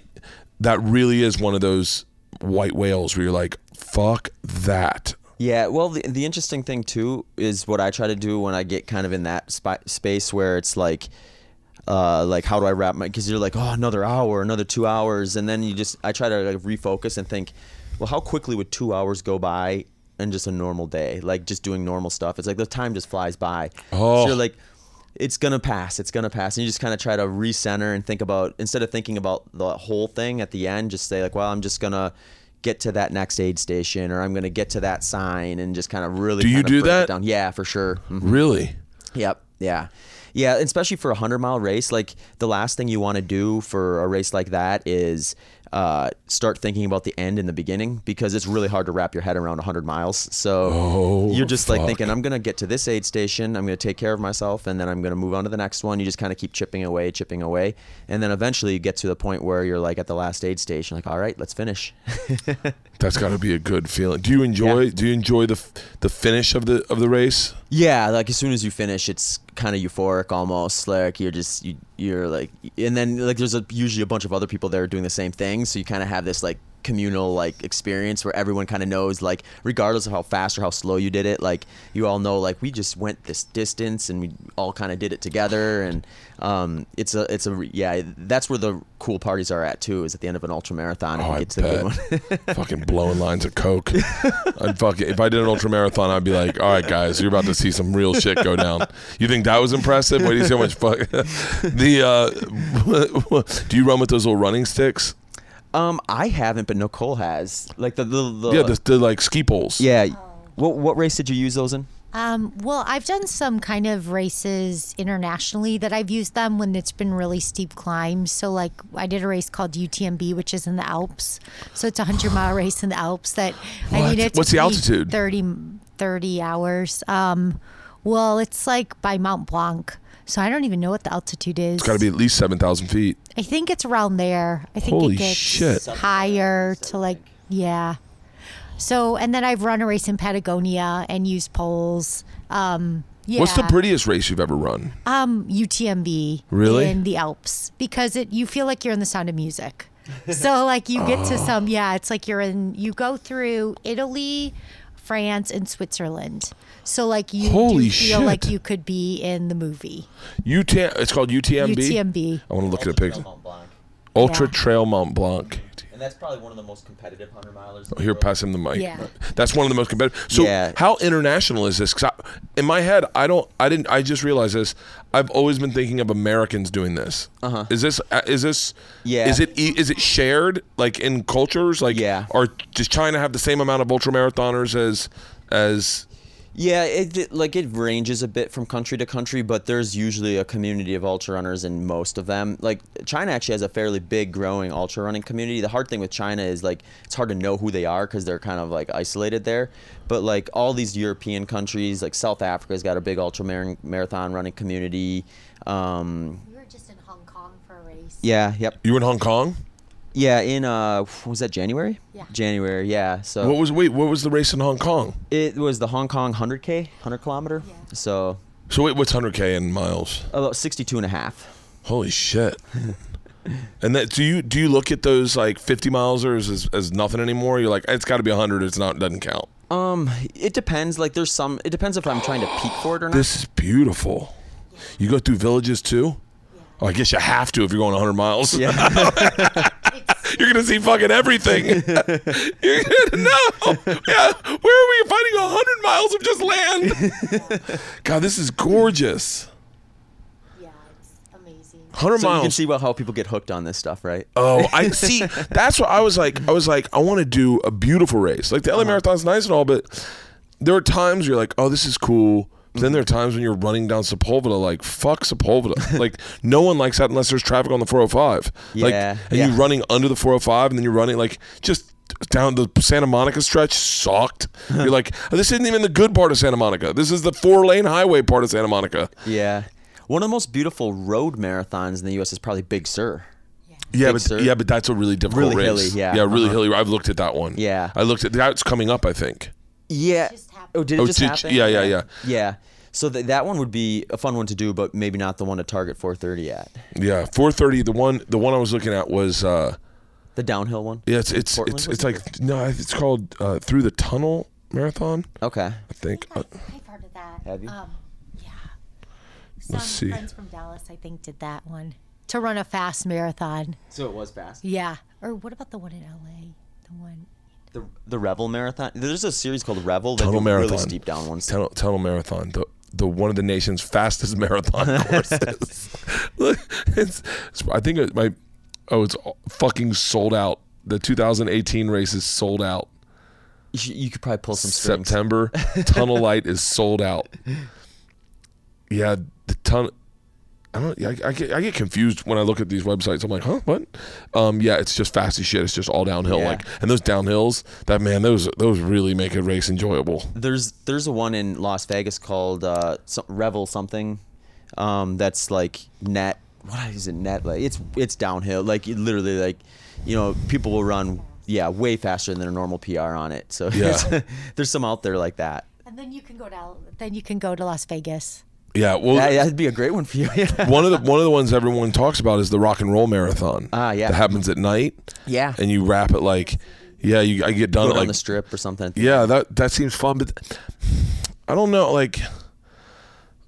I don't know. I, I my I my thing for the next marathon, like I would like to do. I would like to do like probably a ultra marathon course, but in a marathon. Okay. Like and like Oh, I like, like the trail marathon. Like I like the trails. The trail it just feels like you're in it feels like it- it doesn't feel monotonous. Uh-huh. Like the monotony of the road was uh, trust me, I'm sure after fucking running a mile on the trail, you're like, okay, this is hard as shit. it's got to be harder, right? to run on the trails. Oh, yeah. yeah, yeah. It's just slower a lot of times. Sometimes it depends on how you prepare though too. Like if you spend your training in the mountains or on the trails, then like that starts to become a better skill for you. Um, but yeah, if you come off the road and just decide to jump on a trail race, like you'll you'll be you'll find that you're not quite as prepared. Yeah. Do you um do you get scared of like bears or lions or rattlesnakes ever? Um, you have to have seen a thousand rattlesnakes by now. yeah, you know we we seem to be like averse to those. Like we haven't s- we've seen a dead one and that's it. But we've only been in Phoenix since January, so Yeah. Um, Well, Surprisingly, we haven't seen any. We were just talking about that today, and he jumped because he saw a lizard, and I thought he was moving out of the way to see a snake because I'm like, we're finally going to see a snake. Yeah. But we didn't even see one. Yeah, so either we're just oblivious and we're not seeing them and they're there, but which is probably partly the case. But I'm sure we'll run into one in the middle of the trail eventually and be like, oh, Uh, that's my that was my fear. Like I, in this, I, I used to run up in uh, another canyon. Uh, I think it's, I forget what it is, but uh, I would I just stopped using headsets because I was like, I want to hear if something's stalking me. yeah, yeah. Like I don't want to just be the guy that's like singing the fucking Cyndi Lauper and all of a sudden, and I'm like motherfucker, and I'm fighting a like, mountain lion or Oh something, yeah. God, I'd bring. I, I started contemplating bringing the bear spray with me because I was like, just in case, like. But you don't you don't get afraid of that. no, not really. It's it's. I mean, like mountain lion like encounters and even bear encounters that are end up being like an attack are so rare. I think like Especially like where we are, there's just too many people around. Generally, Yeah. Like I think last year during West. Oh, here, give it the mic. I'm, I'm, I'm listening. I forgot we were doing a Oh, podcast. Sorry. Last year during the Western States, the race we're running this year, there was a woman who said she saw a mountain lion, like at night. So um, that's scary because we passed probably by that point, like not too far in adv- advance. So, I mean, that cat was really right around us at the same time, and we had no idea. So, So the the Western Marathon starts in Squaw in Squaw Valley. You said. Squaw Valley and ends in Auburn. yeah. And so so what time does it start? at five in the morning on a Saturday, and then you have as m- many as 30 hours to complete. That's when the cutoff is. Um, And it's 100 miles. yep. hmm And so, like, you start off, and is it just straight up into the mountains? Yeah, so it actually goes up one of the ski runs out on Squaw Valley because that's Fuck that! it goes up a ski run. Yeah, for the first three miles, you're basically going straight uphill.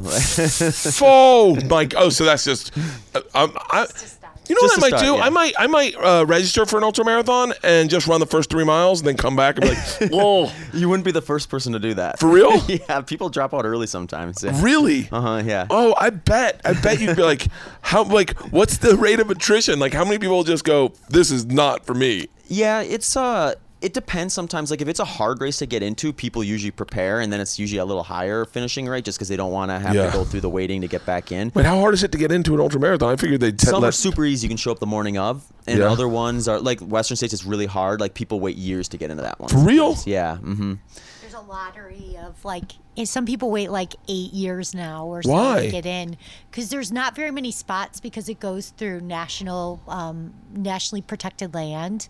So it's just one of these iconic races that. Yeah. The, Oh, I gotta see. What's the name of it? I gotta see this pictures. the Western States 100. But yeah, the permitting issue with that is they can't have more than I think right around, just under 400 people registered, and normally like like upwards to almost 20,000 I think try to get in. So like Really? they have a lottery system where Twenty thousand people think they can run hundred miles. Yeah, well, there's even bigger ones than that. Like there's there's a race in South Africa called Comrades where they they'll start twenty thousand people.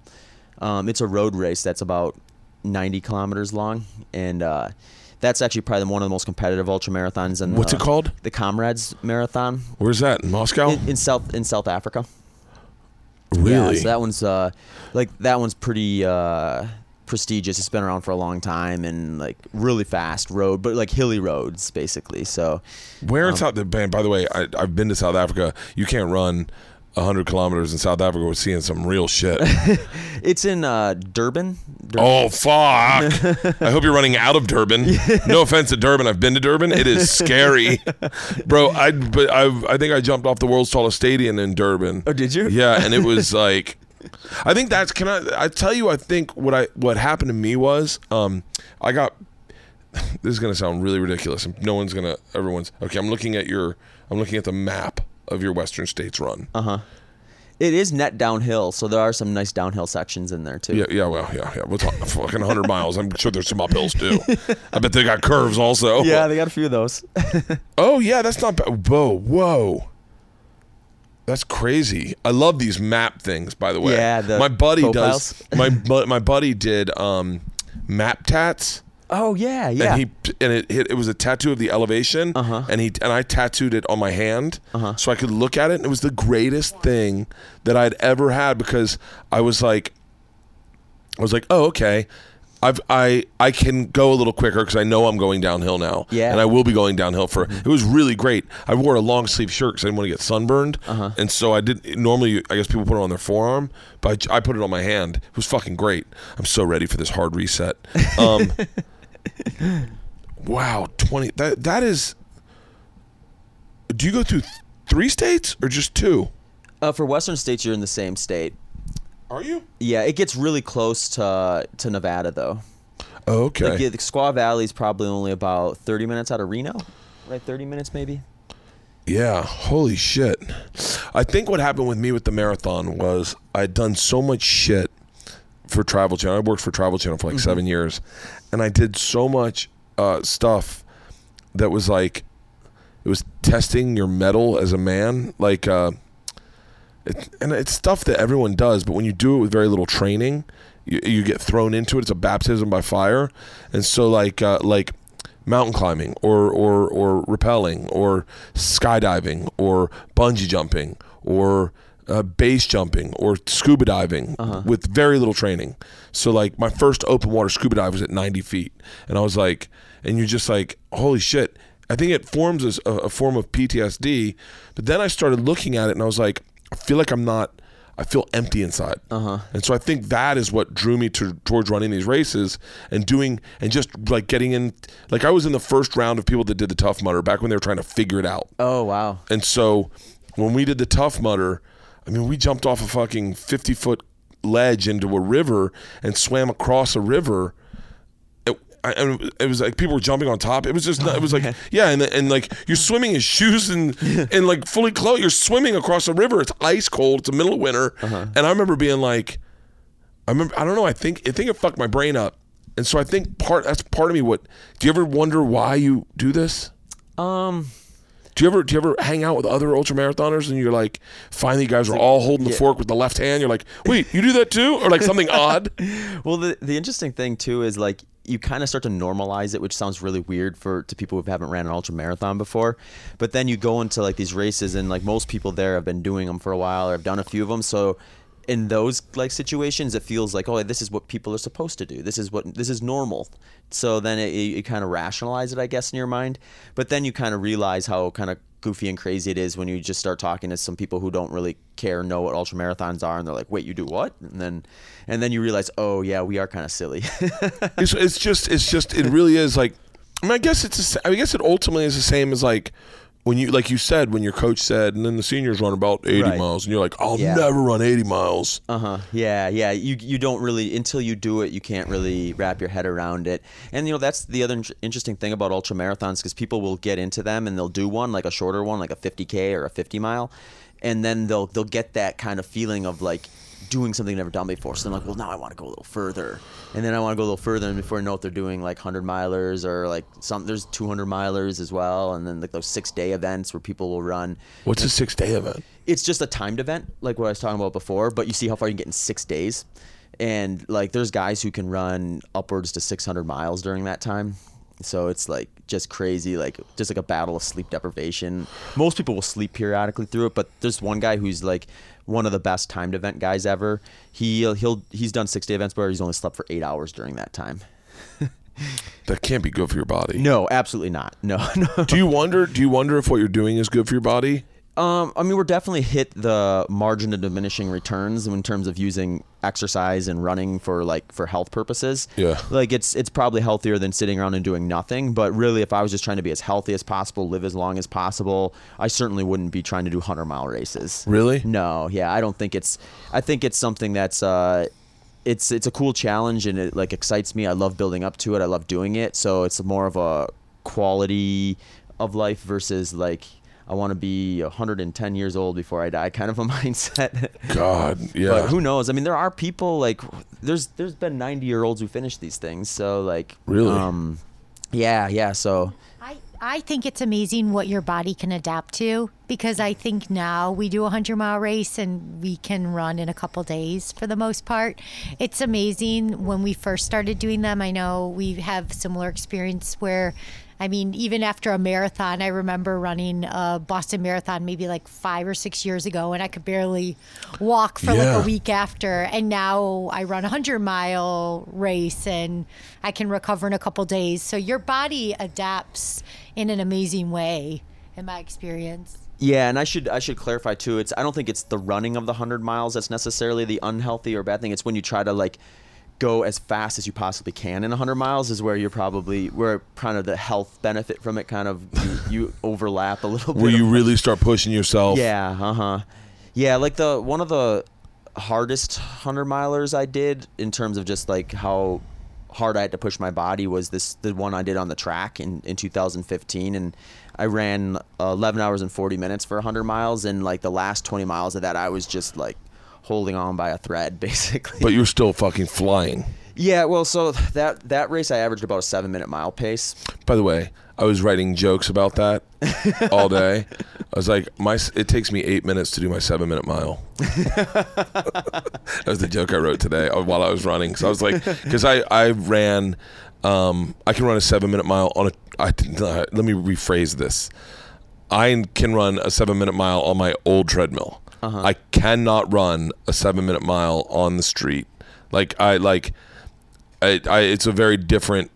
Once you just if you just put a treadmill at the thing, Yeah. you're you're it ends up happening. Yeah. Like you, you're like, yeah, yeah, I, I'm, I'm, I, oh, I did it. That's Uh-huh. amazing. Just watch it. But when you get on the street and run a seven minute mile, that's a quick clip. Like that is a real. It's a different feel. It's a very different feel, especially, especially like uh, we did. Uh, we did the the. I, I mean, I, I it sounds so silly, but we did a 5K in our neighborhood with all our families, Uh-huh. and we I organized it. I I pathed it out. It was a horrible fucking idea because eh, we lost all the children. The ch- all the children got lost. Like I gave everyone a map, and n- all the kids got lost. And all of a sudden, you're running. Cause you're running up and down the fingers of our streets. Yeah. And all of a sudden, you're running, it and you see your daughter walking perpendicular down another street. I'm like, I don't know where the hell are you going? She's like, I have no idea where I'm going. Like, and uh, and uh, I forget what I was saying about this. What, what, what we just my brain is fucking fried. Oh, but I ran that. That was a 5K, and I ran that in uh, like 25 minutes. Uh-huh. 5K, right? Does that make sense? Yeah. Is that, So that that'd be right. about eight minute pace, eight minute. No, no, no. Wasn't 25 minutes. It was under 30. It was like 27 minutes. Okay. And so it was it was a, it was around a nine minute pace, but I was I was wiped out. Like I was panting. And I, but by the way, I'd run. I just run that 15 um, that that half marathon at a nine minute pace, Uh-huh. and I was uh, the, for the last seven miles. But man, this three, I was it was just under maybe nine. I was out of it. I mean, I we had gotten pretty drunk the night before. but seven minute mile is a really fast. Like, do you? How do you start jogging? Like that. That was always the hardest part of jogging for me is Oh. the walking out in your front yard and then going, going. from standing still to jogging. Yeah, yeah. Like- Yeah, yeah. Sometimes I think just like a nice, easy warm up is good, where you start out really slow. Maybe even start walking and then kind of ease. So do it. you? Do you like? So like. Do you drive your car to go? Why would you drive your car? You're gonna run fucking twenty miles. Why, like just fucking jog to the run that you want to do. We've done that in the past when we lived further from like good running trails, but now we live up by the Phoenix Mountain Preserve, so like the, the good trails start within a mile of our house. So we just like run to the trailhead and then kind of get up in there and Is it nicer? Is it nicer living out here as a runner? yeah, we love it. It's uh, I mean, getting used to the heat is definitely a bit of a challenge, Yeah. but uh, And sunburn. Yeah, yeah. but uh, yeah, we've been we've been we came here in January, so we've kind of been slowly adapting uh, to the heat, and uh, um, it actually works out well for us because Western states can get above 100 degrees in the canyon sections on that race, so it'll be good for us to be training in some really hot days to be. Oh, ready. that's great. Holy shit. So so maybe you guys should come down and run the marathon with me with me and Ari. well, that's what I was thinking. Like, if we're gonna get you under 430, you're gonna need a pacer to kind of keep you on. Oh, bro. no, I'm not fucking letting you pace me at all. fucking. If I'm gonna coach you through this, I need to be there to to get things going when needed. Oh fuck! Do you realize what you like? Like you're like you forget you're dealing with a fucking Hollywood elite snob who's fucking Zach. Uh, this is over. It's not fun anymore. Okay, you understand me? I don't give a shit, Zach. Be losing my fucking mind. Ari, uh, hold on. I don't know why I signed up for this fucking thing. I've got my whole life planned out. This is so stupid. This is stupid. This is everything's need stupid. someone to record your the full experience for you. So Yeah, yeah. That's, that's where my role. I'll be the cameraman. I'll get okay. Let's plan this out. So we'll find the most beautiful, easy marathon. Okay. Like nothing like the some guy was like, I ran the Great Wall of China marathon. And I was like, Oh, yeah. fuck that. I was like, wait, does the wall go downhill? He's like, no, No, definitely not. You climb up, and I was like, that's not happening. I had I gave Ari a list of all these like great great marathons, uh-huh. and he's like, oh, too many to choose from. And then I was like. And then I was like, "Oh, what about the, this one in Hawaii?" He was like, "I want to get out of this world. I want to go somewhere crazy." Uh-huh. And so uh, I don't know if Ari's going to train for it. Oh, well, we need to get Ari on board with the program so Yeah. that he's ready to break four and a half as well, and then we can have a competition. Four and a half's a ten minute mile. Yep, right about there. And how could you could you physically slow yourself down to a Oh, for ten minute sure. mile? No doubt. And what would you just be like? You probably wouldn't break a sweat. Uh, it will depends on how hot it is. if it's cool, probably not. But if it's like if it gets up above seventy or eighty, I'll probably. How much do you think I need to weigh to get to this pace? Um, I honestly don't know if you couldn't do it at your current weight. What we'd be looking for is a body composition change, probably though. So, like you have more working weight for you as opposed to just like dead weight, more or less. It's the name of my next special. Dead weight. Dead weight. Fucking- if- if- that is al- almost ominous. if- and what I have is dead weight. if this works really well, your fans are going to start calling you Fit Bert instead of Fat Bert. Drop the A and add Mm. There's the I. no, that's not happening. this fucking dickhead was. I was at the Dodgers game with my kids, and he was like, "Oh my god, the machine! Can I get a picture?" And you know, like you're like, "Cool." Like I got my kids with me. I was like, "Yeah, sure, man."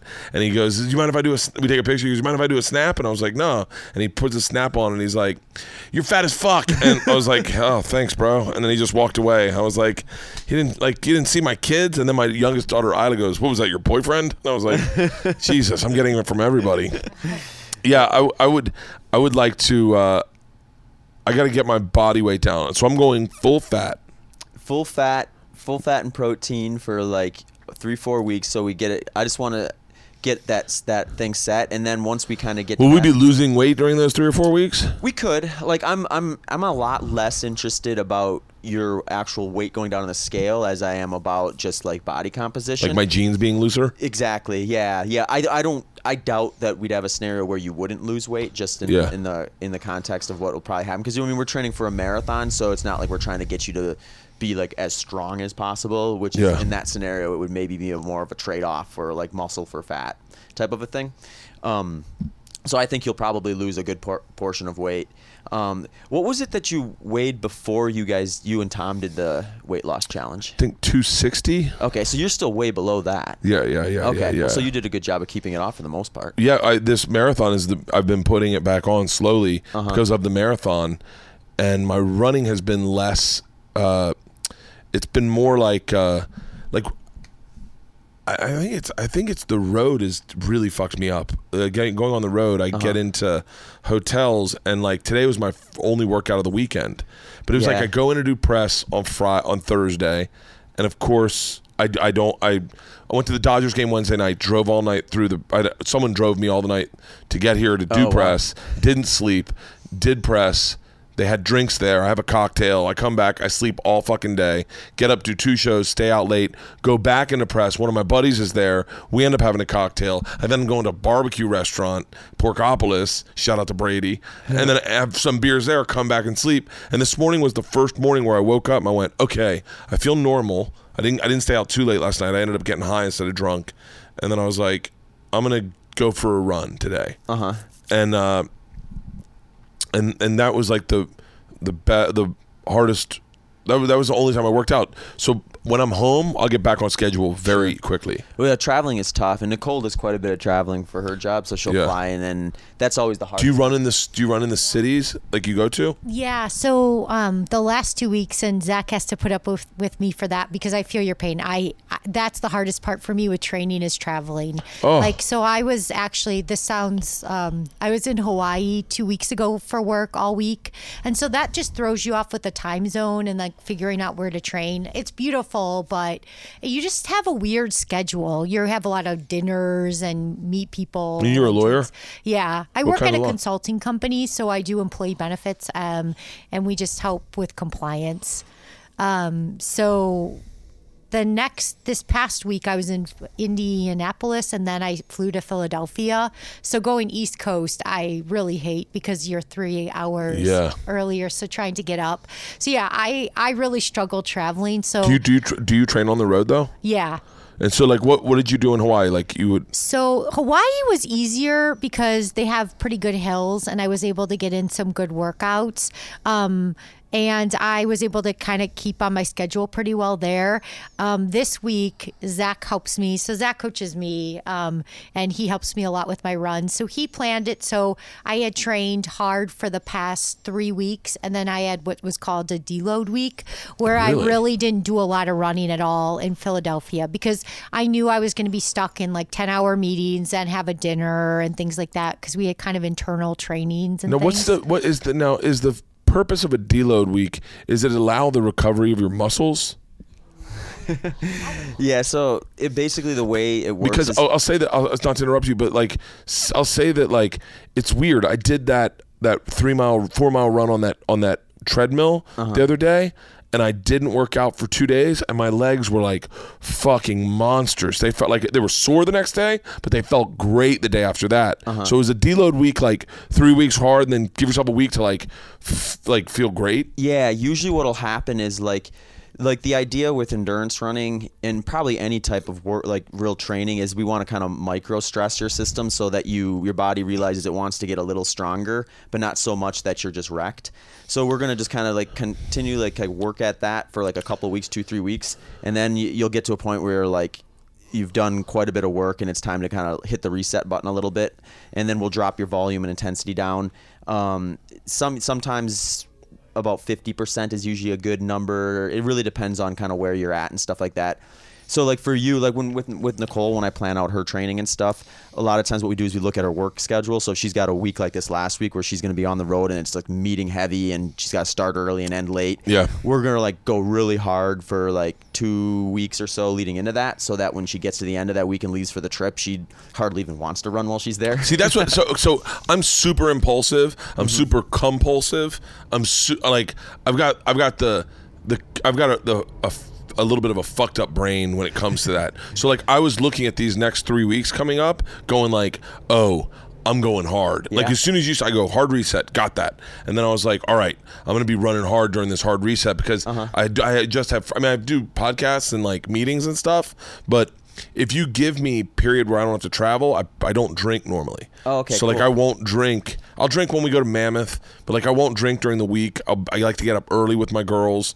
I really like to get up early at like like uh the other day I got up at like 5:45 made the girls breakfast, went over to Starbucks, got a coffee, uh walked for a mile drink drinking my coffee and then ran 5 and then came back and then it's like I, the girls are getting ready to go to school and but then I've like I got depressed. Like do you ever feel like do you ever do you ever feel like you go on a jog and then you go or I went for an hour and a half jog or whatever, right? Uh-huh. And then you go like fuck, what am I going to do the rest of the day? like my jog is over. Yeah, yeah. You know, it's. uh it, I think it depends a little bit on like where you are in your training. Sometimes like I'll feel like that if I'm like doing a deload week or a post race and I'm trying to recover and then you kind of miss it and you want to get back, but you know you should probably wait to let everything like mentally and physically kind of recenter. Um, but yeah, so yeah, especially if you yeah, if, if I've I've a stretch where I'm not quite as busy, then it's harder because then you're more or less thinking about it. Yeah. But you know, then you'll have a stretch where you get really busy, so it's like you start to appreciate it. Then, so you're like, all right, cool. I have a little bit of downtime and Oh, this is my jog. yeah. What's how much time should you take between jogs? Do you should you twa take like a full 24 hours or like It depends. Like it depends where you're at. Like does that matter at all? Uh, it does to some degree. Like once you start getting like like a little more advanced, or have done been doing it for a few years, you'll do like Nicole and I will run twice a day sometimes. Really? Mm-hmm. Yeah, we'll do like two a days. Oh, I'm doing 2 days. Yeah, you want to get to that, right? I want to do 2 days. we can we can see if we can get to that in your schedule. I think it would get maybe near the, near the middle or the two thirds in or so would be. At my at my fittest, I was 186 pounds. Okay. No, I mean I, was- I was as, as an adult. I was fit, I was very in shape all growing up. But once I started comedy, I started staying out late, eating shit, drinking. Yeah. And so at my fittest, I was 186 pounds right when I met my wife, and I would do spin class in the morning and then a jog at night. And it was, and I I was jogging at night through uh, Runyon Canyon. I'd run from my house to Runyon Canyon, up Runyon Canyon, down and back to my house. Uh-huh. And I was like a fucking bunny. I was jumping around, and I was like, I don't feel like I'm getting any of a workout. Like I got to push it harder. Yeah. And uh, and then my wife got pregnant. And fucking had a kid, and I just put on the weight with her. We both got fat as fuck, but she got had a baby, and then she lost all the weight, and I had it. I was like, she gave birth to a child, and I was like, I'm still fat. but yeah, but yeah, I want to get back to two days. That would be great. Yeah, yeah, we can get you there. And then sometimes it comes down to two, like what's easiest for your schedule and wrapping your head around. So like as we get into the program too, if it's like makes more sense to do like a little less than the morning, so you have more energy to do a second one in the afternoon. Um, that works out sometimes as well. A lot of times if it's just planning around lifestyle. Like you know, when, when I'm coaching people, a lot of times the first thing we look at is like, well, what's your daily schedule look like, and uh, then we decide like whether we want to put in like a single run or a two a day and stuff like that. But um, yeah, it, one thing we, we, you want to keep in mind with like the marathon is we do want to establish like this this feel of like being able to kind of go out for a longer run. So usually like in most programs you're going to see like about once a week.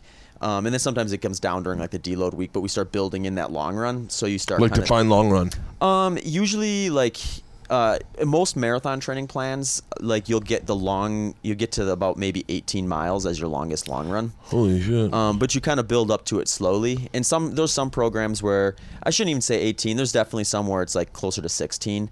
Yeah. Um, but you've ran a marathon before, so it's not like it's completely unfamiliar territory for you At se- 17 miles is a, in my opinion, is a comfortable distance to call it quits. yeah, yeah. Se- like at 17 miles, I realized I still had nine miles to go, and uh, the thought in my head was, I don't normally run nine miles, and I've just run 17, uh-huh. but I don't normally run nine. I still have to do nine more fucking miles, Yeah. and that fucked with my head. At 17 miles is when it got in my head. Yeah. Does that ever happen to you? Does it ever Yeah, get in your head? That's that's the hard part of the race. Like, and then if you just look at it like if it's an ultra marathon that just happens like later on but you get to that point where you've been out there long enough where you definitely feel the race you feel the hurt but there's still enough left where you're like oh man like i mean nine miles is nine miles right Nine So- miles is nine miles to everybody. yeah, right, right. And so if you're hurting a bit, then it gets hard to kind of wrap your head around it. So that's when you got to try to compartmentalize and think like, I'm not going to think of nine miles. I'm going to think of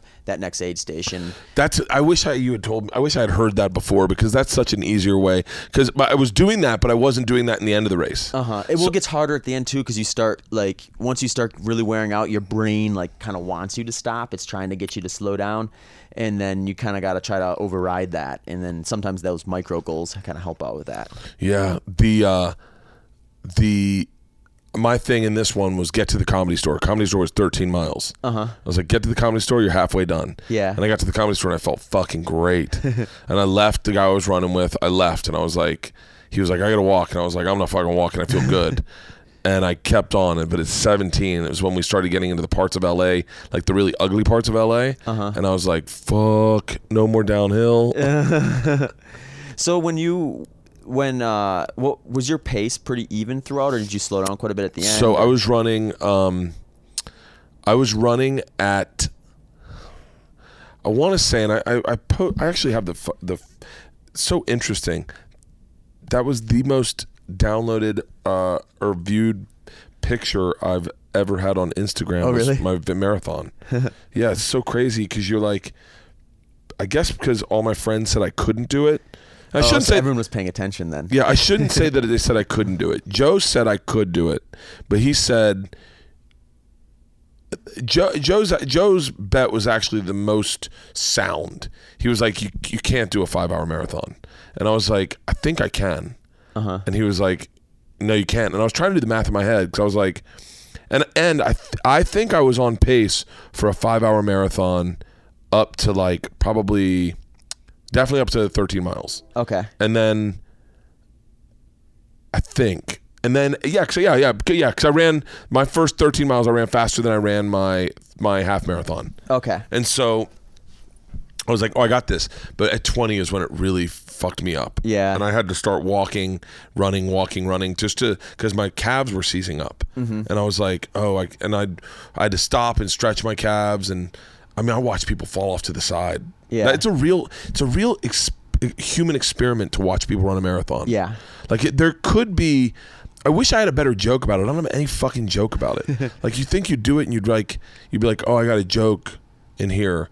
Yeah. Well, the funny thing too is like we were watching the California International Marathon this year, and we were standing at what was like 18 miles or so. So it's at that point where people either start to kind of fall apart or kind of start being, like, "I'm gonna bring this home," and it was so funny to watch. Like you'd see all these, you'd see people. Some people would be like leaning way back. You could tell like they're gonna have a rough last eight miles. and some Oh, people yeah. were like ready just to charge in, and you're like, all right, they paced it just right. It's funny. My It's fun running, my running is different when I run a marathon. I run on my toes more. Uh Uh-huh. huh. Like I like. Is there a proper? My dad used to say it was like heel toe, heel toe. Well, so really, what you want to look for is uh, that your foot is landing underneath a bent knee, because then you're going to be kind of you think of your leg as like a three foot shock absorber. Your foot is landing under a bent knee. Yeah. Okay. So it's when it gets way out in front of your knee, which it kind of looks like a little check mark if it gets way out in front. That's where you want to try to avoid, because what that's doing is it's sending some of those impact forces up into like your knees and your hips, and you want to avoid that. my hips hurt so fucking bad the next day. Oh really? After well, after a marathon, I mean, Yeah. I think you're just gonna have like soreness anyway. Like there's Oh really my it's hard God. hard to avoid that. Here, I'll tell you what Um, my pace was. Um, I wish how how long is twenty k? I was doing twelve minute miles. 12 and a half miles. Yeah, I was doing twelve minute miles, a little over twelve minute miles, uh, up until thirty k. Okay. And so that's about 18. At thirty k, I went to fourteen minute miles, and then and then the last. My average pace for the entire race was twelve minutes. Okay. 12 minute miles. No, wait, no, wait. 12 minutes and 44 seconds. Okay.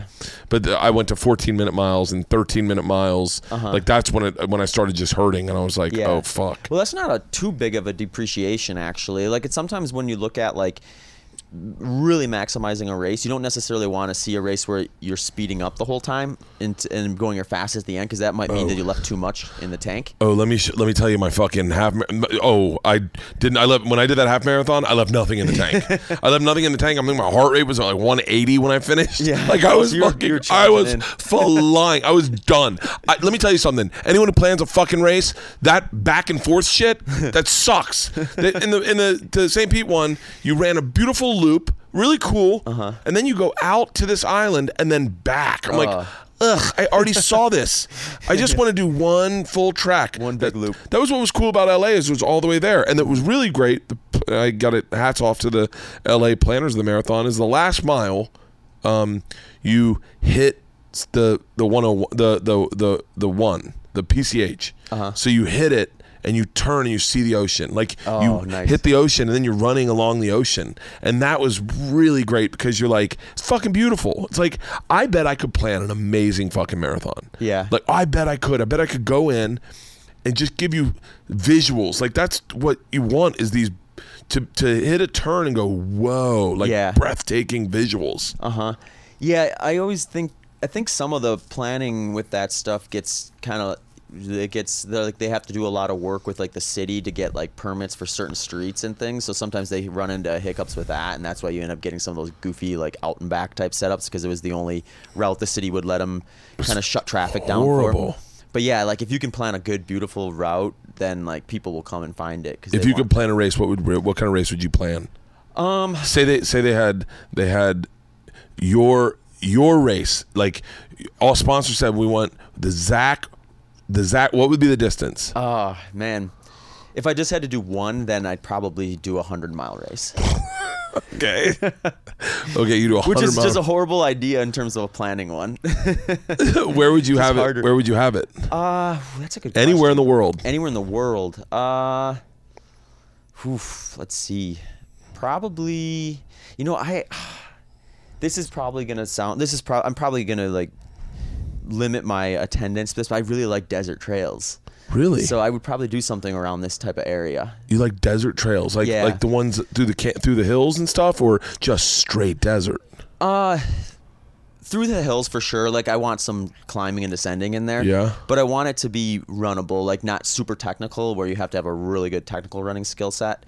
Um, there's actually What's a, a, what's a technical running skill set? so set? like if there's a bunch of like rocks and varied Yeah. terrain where you have to like be able to really step through things really well. Okay. Like You- especially when you get really steep downhills with that type of terrain, that's where like you have to really practice that to get good at it. yeah. What were you you said? There's a there's a you were about to say, and I Oh interrupted you. yeah, there's a there's a race um, there's a race organization around this area called Aravaipa Running, and they do an awesome job. They've got about 26 ultra events a year, so it's one almost every other weekend, and they have everything from like 10 kilometers up to like 100 mile stuff on a lot of their events. So like you can do a trail marathon, a trail half, a trail 10k, a 50k, a 50 mile, and they have all these all around the year. And they do one uh, that's called um, Javelina 100 and it's uh it's like this 20 mile loop and you kind of you go around one way and then you go around the other way and then you do that like five times Fuck. but it's like this kind of like i like it because it's not it's it's got some slight hills and slight descents but not so much that you feel like you're really doing a whole lot of climbing and descending. So you can really just run the whole time if you're Really? like- yeah. Um but it's also it, it it's in october so it can get goofy where like some years it might get you get a little overcast and be only 80 at the high but then like two years ago i did it and it was 102 at the peak of the day so you have to like really manage your like cooling and hydration and stuff at that point too so it's just The LA Marathon was perfect weather. was it yeah Oh, it sometimes was that one gets hot i think It the was year like- before it was like 90 wasn't Oh, it I want to say it was like 65. oh yeah that's awesome It was perfect. it was sunny. It was beautiful. It was perfect. But yeah, I don't know. I I want to I want to run the gamut. I want to run all the races one more time. I want to go and do a 5k, a 10k, uh, a half marathon, a marathon. Is that the races? Is that how it goes? 5k, 10k. yeah that for the for the more traditional ones Yeah, for the more traditional ones. yeah And then I, and then I, and then I'm to do. oh, I'm also going to try to do the uh, Malibu triathlon. oh cool But it's like a sprint triathlon, so you swim half a mile, Uh-huh. you run a 5K, and then you bike like 12 miles or something. Uh-huh. And I was like, that seems like it would be. I just gotta, I gotta find out if I can swim t- half, a mile. I yeah. don't. That's really fucking hard. Yeah, yeah. It's re- that's that's Swimming is tough. Yeah. swimming's real. And I was a swimmer in college I, or in high school. Uh-huh. I swam for the swim team, but but like I I was Well, you in. probably can then, because it's a lot of technique. I think. yeah, well, Like, so I'm, if I'm, I'm a very technique- I'm a very tech. I mean, I'm a very good swimmer, meaning I was a good swimmer. I still have the technique. Uh-huh. However, I did a run. Um, I do a run in in Clearwater. It's a four mile run down to this private uh, island called Caladesi Uh-huh. from my beach house. So I do the run. I come back, and then I'm like, I'm gonna see. I've got the current going with me. I'm gonna see if I can swim. I'm gonna do it barefoot. I'm gonna get in the water. I'm gonna see if I can swim two miles back. Uh Uh-huh. Like an idiot, like a fucking idiot. And I get in the water and I start swimming, and I realize I'm a little further from the shore than I'm comfortable being. Yeah. And I'm out of breath to the point where I'm like, fuck, I don't know if I can make it back to the shore. and then I got to the shore and I couldn't run back. Oh, I was no. going, and I had to walk home. it was like soaking wet, like I got dropped off. But yeah, I don't. Uh, do you ever do you ever have any like aspirations to do anything? Does does anything come up and you're like, oh, that would be cool to do? Like uh, like when when you first heard of Tough Mudder, you're like, oh, we should try one of those. Yeah, I would like to do something like that. Some obstacle course racing things. I think that'd be fun. I bet you'd fly through those fucking things. Maybe, yeah. It I, it would have to be a really long one, I think. Oh, yeah, they to do keep- that, they do that one that's uh, it's what is it the world's toughest Mudder where it's 24 hours and you see how far you can get in 24 hours. and they have like a five mile track. Zach. What the fuck goes on in your brain? Like that's so. I always go. Wonder if they have a. Wonder what the shortest one What's the they have. Yeah, see, the problem is like the shorter the distance, the worse I get in terms of being able to compete. So Oh, oh, your strength is Yeah. is is fucking outlasting every Right. human being in the course. They've got one in Hawaii coming up that I tried to get Ari and Joe and Tom to do. Uh-huh. Um, it's I think it's the I want to say it's the Tough Mudder, the Spartan race, and they've got an ultra in there. Mm-hmm. Yeah. it's an ultra uh, Tough Mudder. Where I I I for, I want to say it's Tough Mudder. I sent it to those guys. I wonder if I have the thing. But uh, there's a marathon one, and then there's like an ultra where it's like I think it's 50, but I don't know. yeah, yeah, I don't know if I've heard of that one, uh, but it'd be fun. I bet. Yeah, I bet you Joe would be good at a really short tough Mudder, like a short obstacle course one. Yeah. He doesn't have the Mickey Mantle gene. Th- that's the problem, right? Yeah, yeah. Joe's got. Uh, you'd have to. He have to have you coach him through it then. Joe's so fucking intense, and I know he doesn't want. He would probably wouldn't want me to say this, but like we went to hot yoga together, uh-huh. and he is so like his intensity is like it. No, like like I fuck around. Like Segura and I fuck around a lot, and so like even in in hot yoga, Segura would fuck around to the point where. Like I'm dying laughing. Like and you're not supposed to talk during hot yoga at Do all. do you ever just like fart on purpose just to see if people like? No, no. There was this one time where this guy was giving this speech about his son, and and Tom's we're doing hot yoga, and we're on the we're on the the floor poses where you're laying face forward and your arms out by your side. The guy gives this tells a story about his son, and then he just goes on to the next move, and he just doesn't finish the story. It's silent in there, and Segura goes. uh Hey, what happened to your kid? And he's like, well, I'm sorry, what? Like, you're not supposed to talk. And he's like, I'm sorry, what? And he goes, You never finished your story, man. Like, what happened with your kid? And he goes, Oh, that was the end of it. And he goes, Oh. and I, and I am dying laughing. But we did hot yoga with Joe, me, and Ari and Tom. And Ari fucks around. Ari fucks around too, like touching your hand, like when you're close. Ari will grab your hand and hold it. And uh, but Joe's so fucking. He's doing all the moves. He can do all the fucking moves. And he's like, like leg kicked out. And Ari and Tom and I are like barely holding our knee. Like there's one where you're supposed to kick your and hold your foot. Joe is kicked out like an L, and me, Tom, and Ari, me, Tom, and Ari are just holding our knees, going, "This is." She said you could also do it this way, and then we get out, and Joe's like, "Was that your fucking breathing?" And I was like, "I was like, yeah." By the way, I've done, I had done. 12 classes with Tom. 12 cla- and he never once mentioned my breathing. Joe does one class and he goes, Is that your fucking breathing? And I go, Yeah, why? And he goes, Bro, you need to see a doctor. He's like, That is aggressive breathing.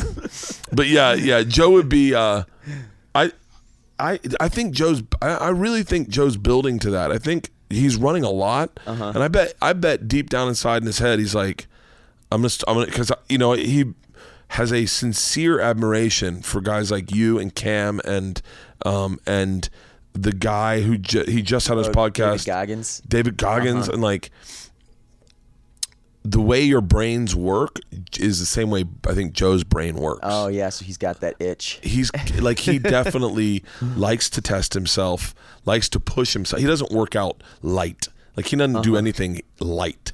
He doesn't do one thing in his fucking life light. Smoke. He even smokes weed with intensity. like he works. He works like a. He works his ass off. He's at the store every fucking night. I remember. I look at his schedule, and by the way, these are all stuff where he just he would not acknowledge that he is that he is as as has he would not acknowledge that there's anything different with him. He's like, I'm just like everyone else.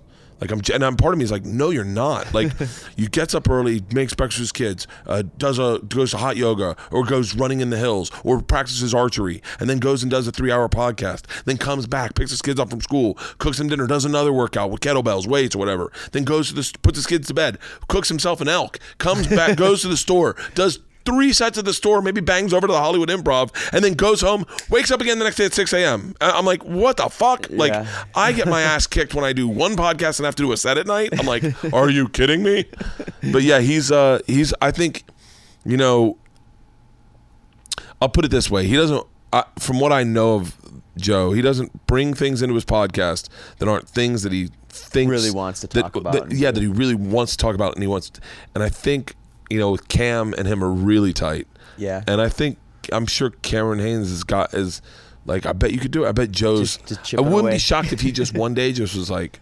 I'm running an ultra marathon, and he's been training for it the whole time. Yeah, he's secretly And- all, all yeah. just prepared. yeah, and you know, I think that part of what I I I identify with in Joe that I is this like I don't know, like kind of I like the idea of testing yourself. Uh-huh. I like the idea of finding out where you are. Well, I think h- humans crave that to some degree, and Some peop- don't. Well, some some I think they just don't know because they get really comfortable, and then well, I mean, there's certainly ones that are just like never gonna really try to pursue anything. But sometimes I think that kind of feeds on itself. Like you get comfortable, and then that like breeds laziness.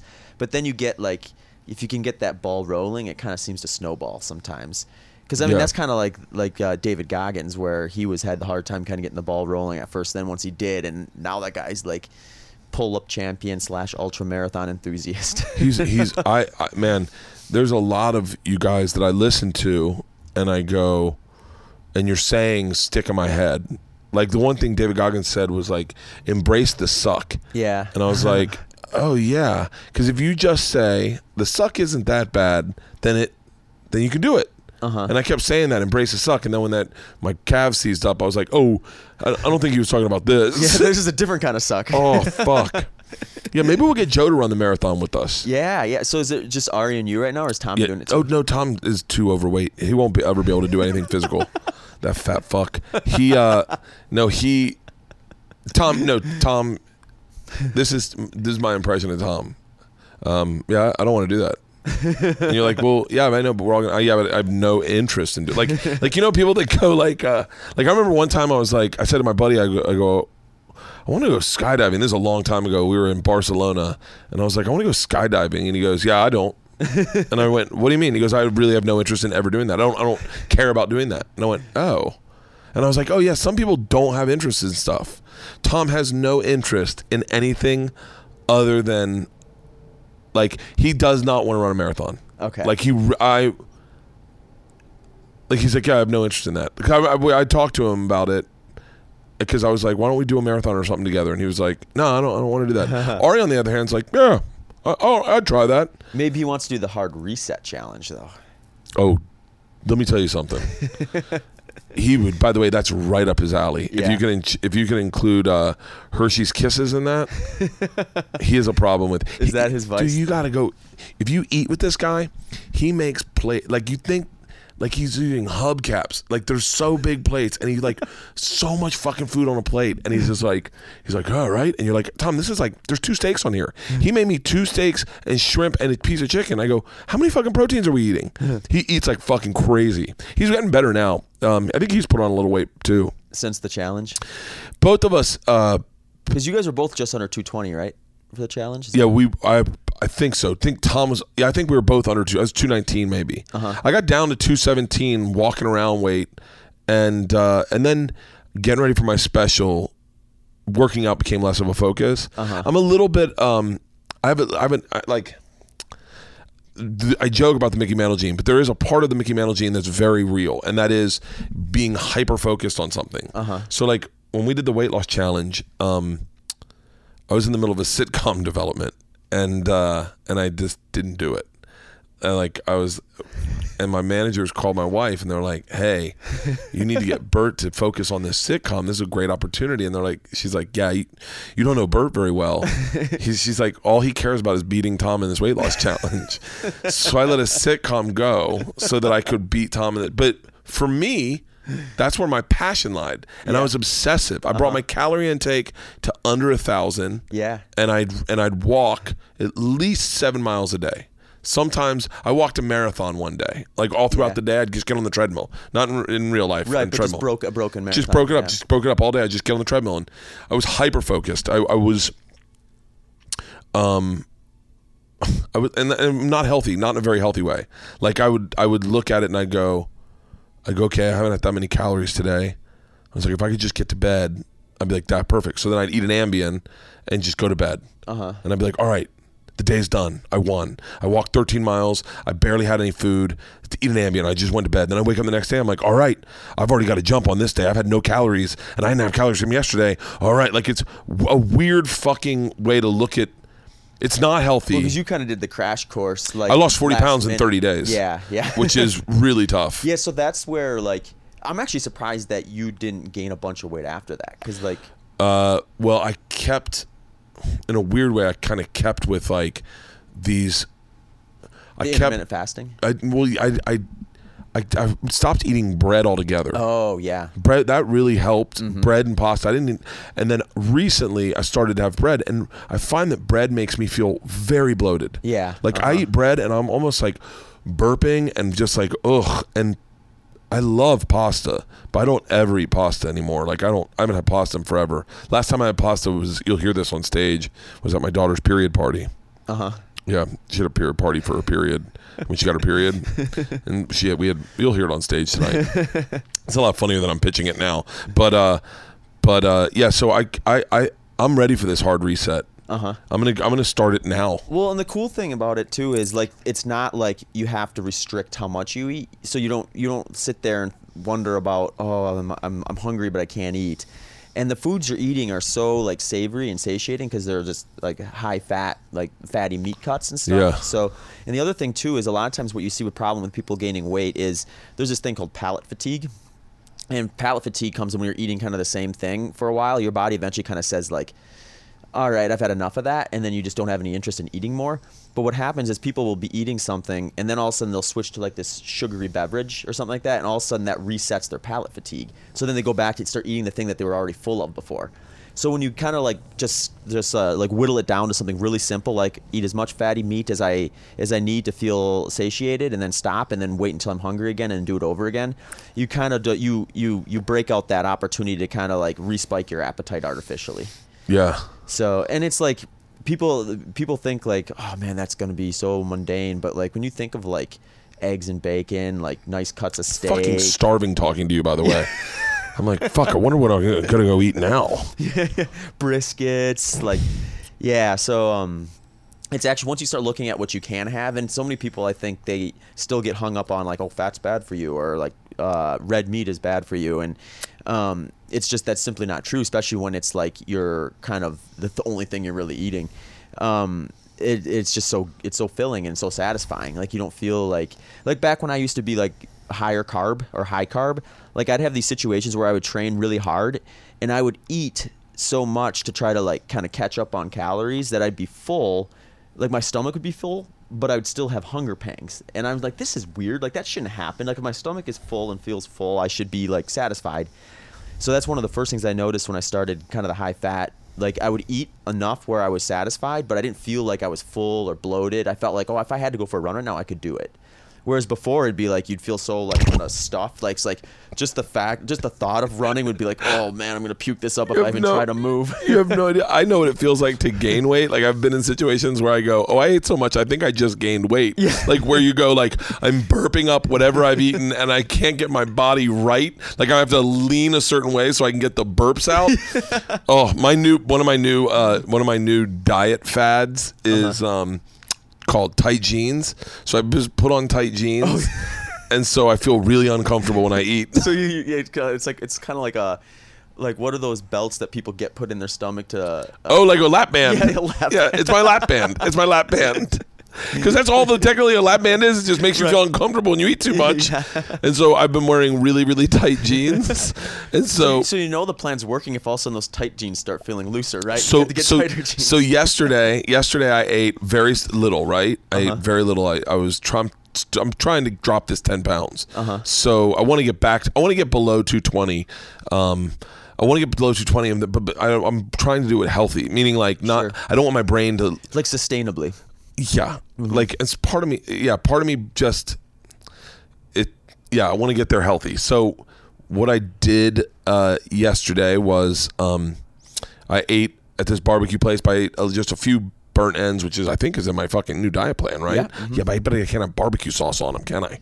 That you'd want to try to avoid that if you can. yeah. Jesus Christ! and so I had some burnt ends You can add butter if you I had some chicken wings. I can have chicken wings, can I? Yeah, just try not to get the breaded ones. I'm not getting breaded. I, I'm fucking going to Buffalo Wild Wings tonight. Yeah, there you and go. so, um, Load up those; those would be great. Oh fuck yeah! And so, and then I had uh, I had some po- poke burrito, but the rice. As soon as I had the rice, I felt like I fucking gained all my weight. Like the second I had rice, Yeah. I felt bloated. You gotta get the poke with no rice. Just tell them no rice, extra vegetables. Yeah, and so then.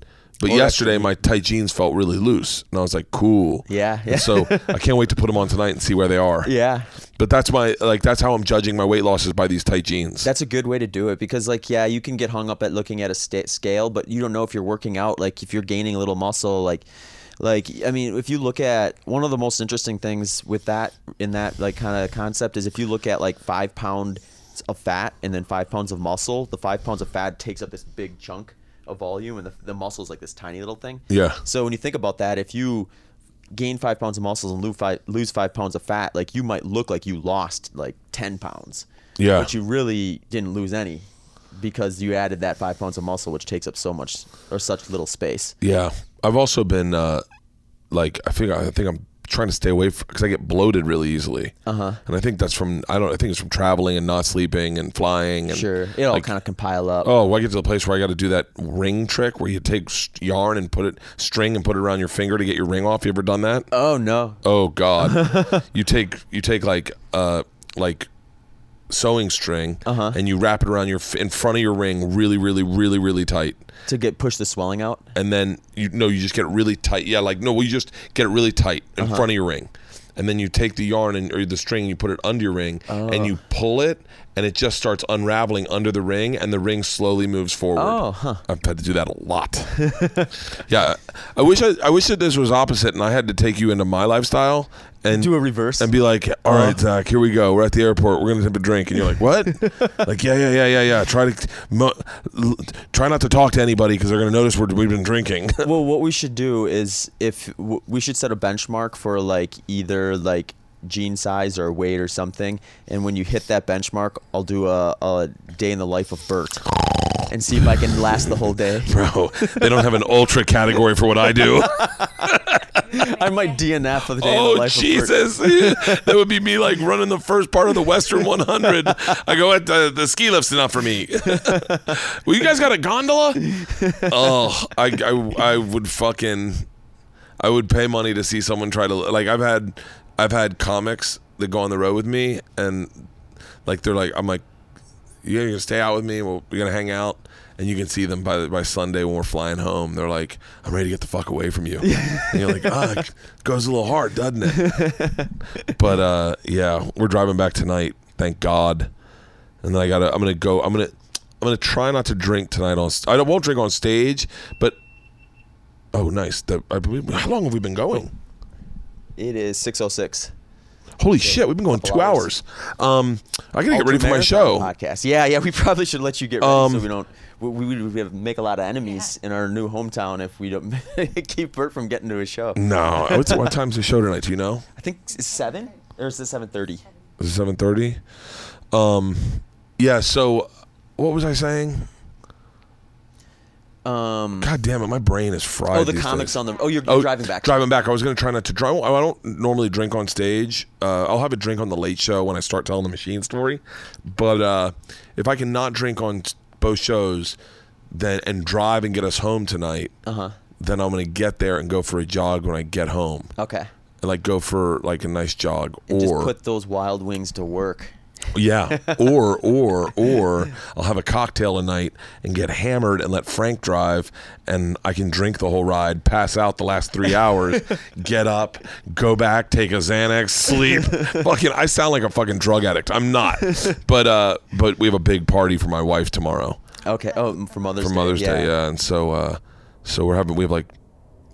20 people coming to our house and I just dropped money a bunch of money putting up televisions everywhere outside. Oh, wow. Uh-huh. So I'm like super excited to get in my pool. So kind of want to have a cocktail, get in at 6, get sun's coming up, get in my pool, turn on the TV, watch the fucking TPC the end of the final round. But yeah, I don't know. Uh well, okay, let's let's let's do this, okay? All right. Me, you, and Ari. We'll see if we can incorporate Joe. Okay. Um, I pro- it's probably not going to happen. Uh, Joe's just a tough one to lock down. He likes to do things on his schedule. But me and Ari will do a marathon. The four of us. Are you gonna? You can. You well, the four of us will do a marathon. We'll find a really beautiful location, and we'll try. And I'm gonna. I'm gonna reset. I'm gonna re, do the hard reset, starting now. Okay. Uh, not with the Tito's uh, separation starts on Monday. Okay. But like, Perfect. yeah, yeah, yeah, yeah. You got to yeah. ease into that. Yeah, yeah. You don't want to. You don't want to hop off the Tito's right away. That's super dangerous. So, and I'm going to do the hard reset starting now. Just high fatty meats, good cuts of meat, just fucking meat, some little bit of vegetables. I'm not going to overdo it. Yep. You can do the three fourths, one fourth plan Yep. thing if you want. I'm going to eat uh, ten wings, and then I'll have a little bit of celery at the end. Perfect. I'm fucking excited. This is going to be great. And so I'll get I'll get Ari on board. And but wh- how are we going to train Ari? would you- Fuck, don't Ari. We're Ari, Ari's just going to do no training. okay. If he's gonna do the no training plan, otherwise we can get him set up too. Yeah, he's in good shape. He's in good like f- he's not physically fit. Like I had to explain to him that I'm in good shape and I'm fat, that he's in bad shape but he's skinny. Yeah. Like he was like, I, I get winded doing this. And I was like, Yeah, you smoke weed all the time. You are in bad shape. Like you're not in good shape. He was like, But it doesn't make sense. You're fatter than me. How can you do stuff that I can't do? And I was like, Because I'm in better shape. I'm an athlete. You're not an athlete. You're Jewish. So but uh but yeah, we'll do that, and then we'll find a really beautiful. And, and what I'll do is I'll get us on a three-way text, Uh-huh. and I'll text cool marathons. That's one of my favorite things to do is look up marathons. Okay. Look up marathons and guns these days. I'll, I'll text us cool marathons. Uh, how far out should we look? Like, Um, I mean, ideally, I think six weeks at least would be would be like would give us the most flexibility and doing a real good build up. so six. So we're like four. Should I look for marathons happening in four months? Or I'm sorry, did I say six weeks? I meant Yeah. six months. Six months. I was like So, six yeah, I weeks. mean, I was we like, can go I mean, I can do, I can do it no training again if that's what you want. I was like, wait, you really are fucking. Getting yourself into it. You're a magic man. six months would be perfect. Like we can kind of like go like a little Okay. inside of that or outside Six of months. I'll look for a marathon. Six months out. Mm-hmm. I'll look for somewhere. Do you have any priors? Do you have any? Have you ever been arrested? Do you anything we need. No, to worry I'm about? clean record Okay, at clean. the moment. Yeah. Um, and I'll find something cool and beautiful, and we'll all go out and do it, and we'll get Ari on a training program too. Uh, like, and his will be abbreviated, but we'll try to get to ten minute miles. perfect. All right. I'm gonna set up the three way text between me, you, and Ari. We're gonna find a fucking place and we're gonna do it. And I'll and I'll reach out to Joe and see if he's interested. Yeah. But if I know Joe, Joe's gonna do it on his own terms. Like he, Sure. he won't be like, yeah, let's all go do a marathon. He'll just show up the night before, like, "Hey guys, I decided to do it." Yeah. He'll lay down like a sub three hour marathon or uh, something. He- oh yeah, I fucking guarantee. And he'll be do he'll do it barefoot. He's got he runs with those He'll put him in the vibra-toes. five fingers. Yeah. He probably I, I got a pair of those vibra-toes shoes because he had a pair, and I was like, hey man, I'm trying these vibra things. He's like, be careful. Yeah. He was like, do not run a lot in them. And the next day I woke up and my calves were so fucking sore. Here's the thing. Like, I'm gonna send you a pair of shoes that help kind of transition you into that. Okay. So they put you in that position where your toes can be nice and comfortable and splayed out, and you're on a flat bed, so it's like really putting you in the right position, but it's also got plenty of cushion. Okay. So, and also it's got this thing called a guidance rail. So if your foot is moving in the right direction, it stays out of the way. But if you start to kind of get a little like sloppy because you're getting tired or your gait is altering, it uses your foot's proprioception to kind of steer you in the back in the right direction. Okay. So it's a great shoe to kind of train those lower leg muscles, like those those calves and your feet muscles, to get up to speed, so that if you want to work down to something like a Vibram Five Finger, you'll have that kind of that starts that starting point. Does that just mean stronger feet technically? Pretty much, yeah. I mean, like foot muscles and lower leg muscles are same as anyone. When people wear like shoes around all the time, especially shoes that kind of like restrict the range of motion, those muscles get weak and atrophy. So it's just like having a cast on your arm essentially. Like if you took if you had a cast on your arm for 6 weeks and then you took it off, that arm would be very weak. Same thing happens to your feet when you put like a real restrictive shoe in. Really? Yeah, uh-huh. Yeah, so we want to kind of get your foot to move the way it would without a shoe there, but put a, put a shoe there. I, I I had plantar fasciitis for a long time. Yeah, mhm. And I That happens from restrictive shoes, a lot of times. Really? Yeah. Uh huh. Because a lot of times what happens is you kind of it kind of pinches your foot, and the nerves that run into your toes get compromised, and then you get all kinds of inflammation and stuff. So like plantar fascia, neuromas, collapsed arches. A lot of that's from shoes. really. Mm, yeah. All right. Well, we're, I'm fucking. I'm in. this is gonna be fun. You're gonna be a new man in six months. Yeah. Well, we'll see how this hard reset goes. let's one step at a time. yeah. right? Well, let's let's start with the hard reset, and then fucking work our way six months out. yeah, yeah, yeah. Fuck. This has been great, man. I appreciate you taking the time to do yeah. this Well, with me. th- thanks for having us on. yeah, of course. Nicole and I've been loving following your Instagram feed and stuff. So. oh, thank you so much. Yeah, I've been. Uh, it's. Uh, I really enjoyed that when you when Joe texted me. He was like, "Hey, man, just so you know, this." Uh, uh, this I don't forget what he said, but this true elite athlete says he can get you in a four and a half minute marathon. I was or four, mi- a four hour marathon. I was like, I was like, you fucking serious? And I saw it, and I was like. I was like, oh shit! I was like, this is a gift from the heavens. I gotta fucking take him up on this. If I could get to, because I I know in my head if I could get to that four and a half mile um, hour marathon, that I'll I will be in good shape. Like Yeah. I'll be in good shape. Not the best shape in the world, but for a 45 year old man with the Mickey Mantle, I'll be in great shape. Yeah. So I'm excited, and then we'll get Ari. Well, I'll reach out to Tommy. Cool. See if he wants if to do it. get him in. Yeah, we'll find a really badass location, Awesome. and then you can stay if we want, but we'll stay and do drugs. like Ari wants to do. Ari's. I know Ari right now is like, do they have a marathon in the Amazon River Basin? and yeah, and that'll be my recovery is just fucking a week of drugs. awesome. Well, I'll give you guys enough time to go get dinner before the show. All right, And cool. uh, and I thank you guys for doing this. Appreciate Yeah. it. Well, thanks for having us on.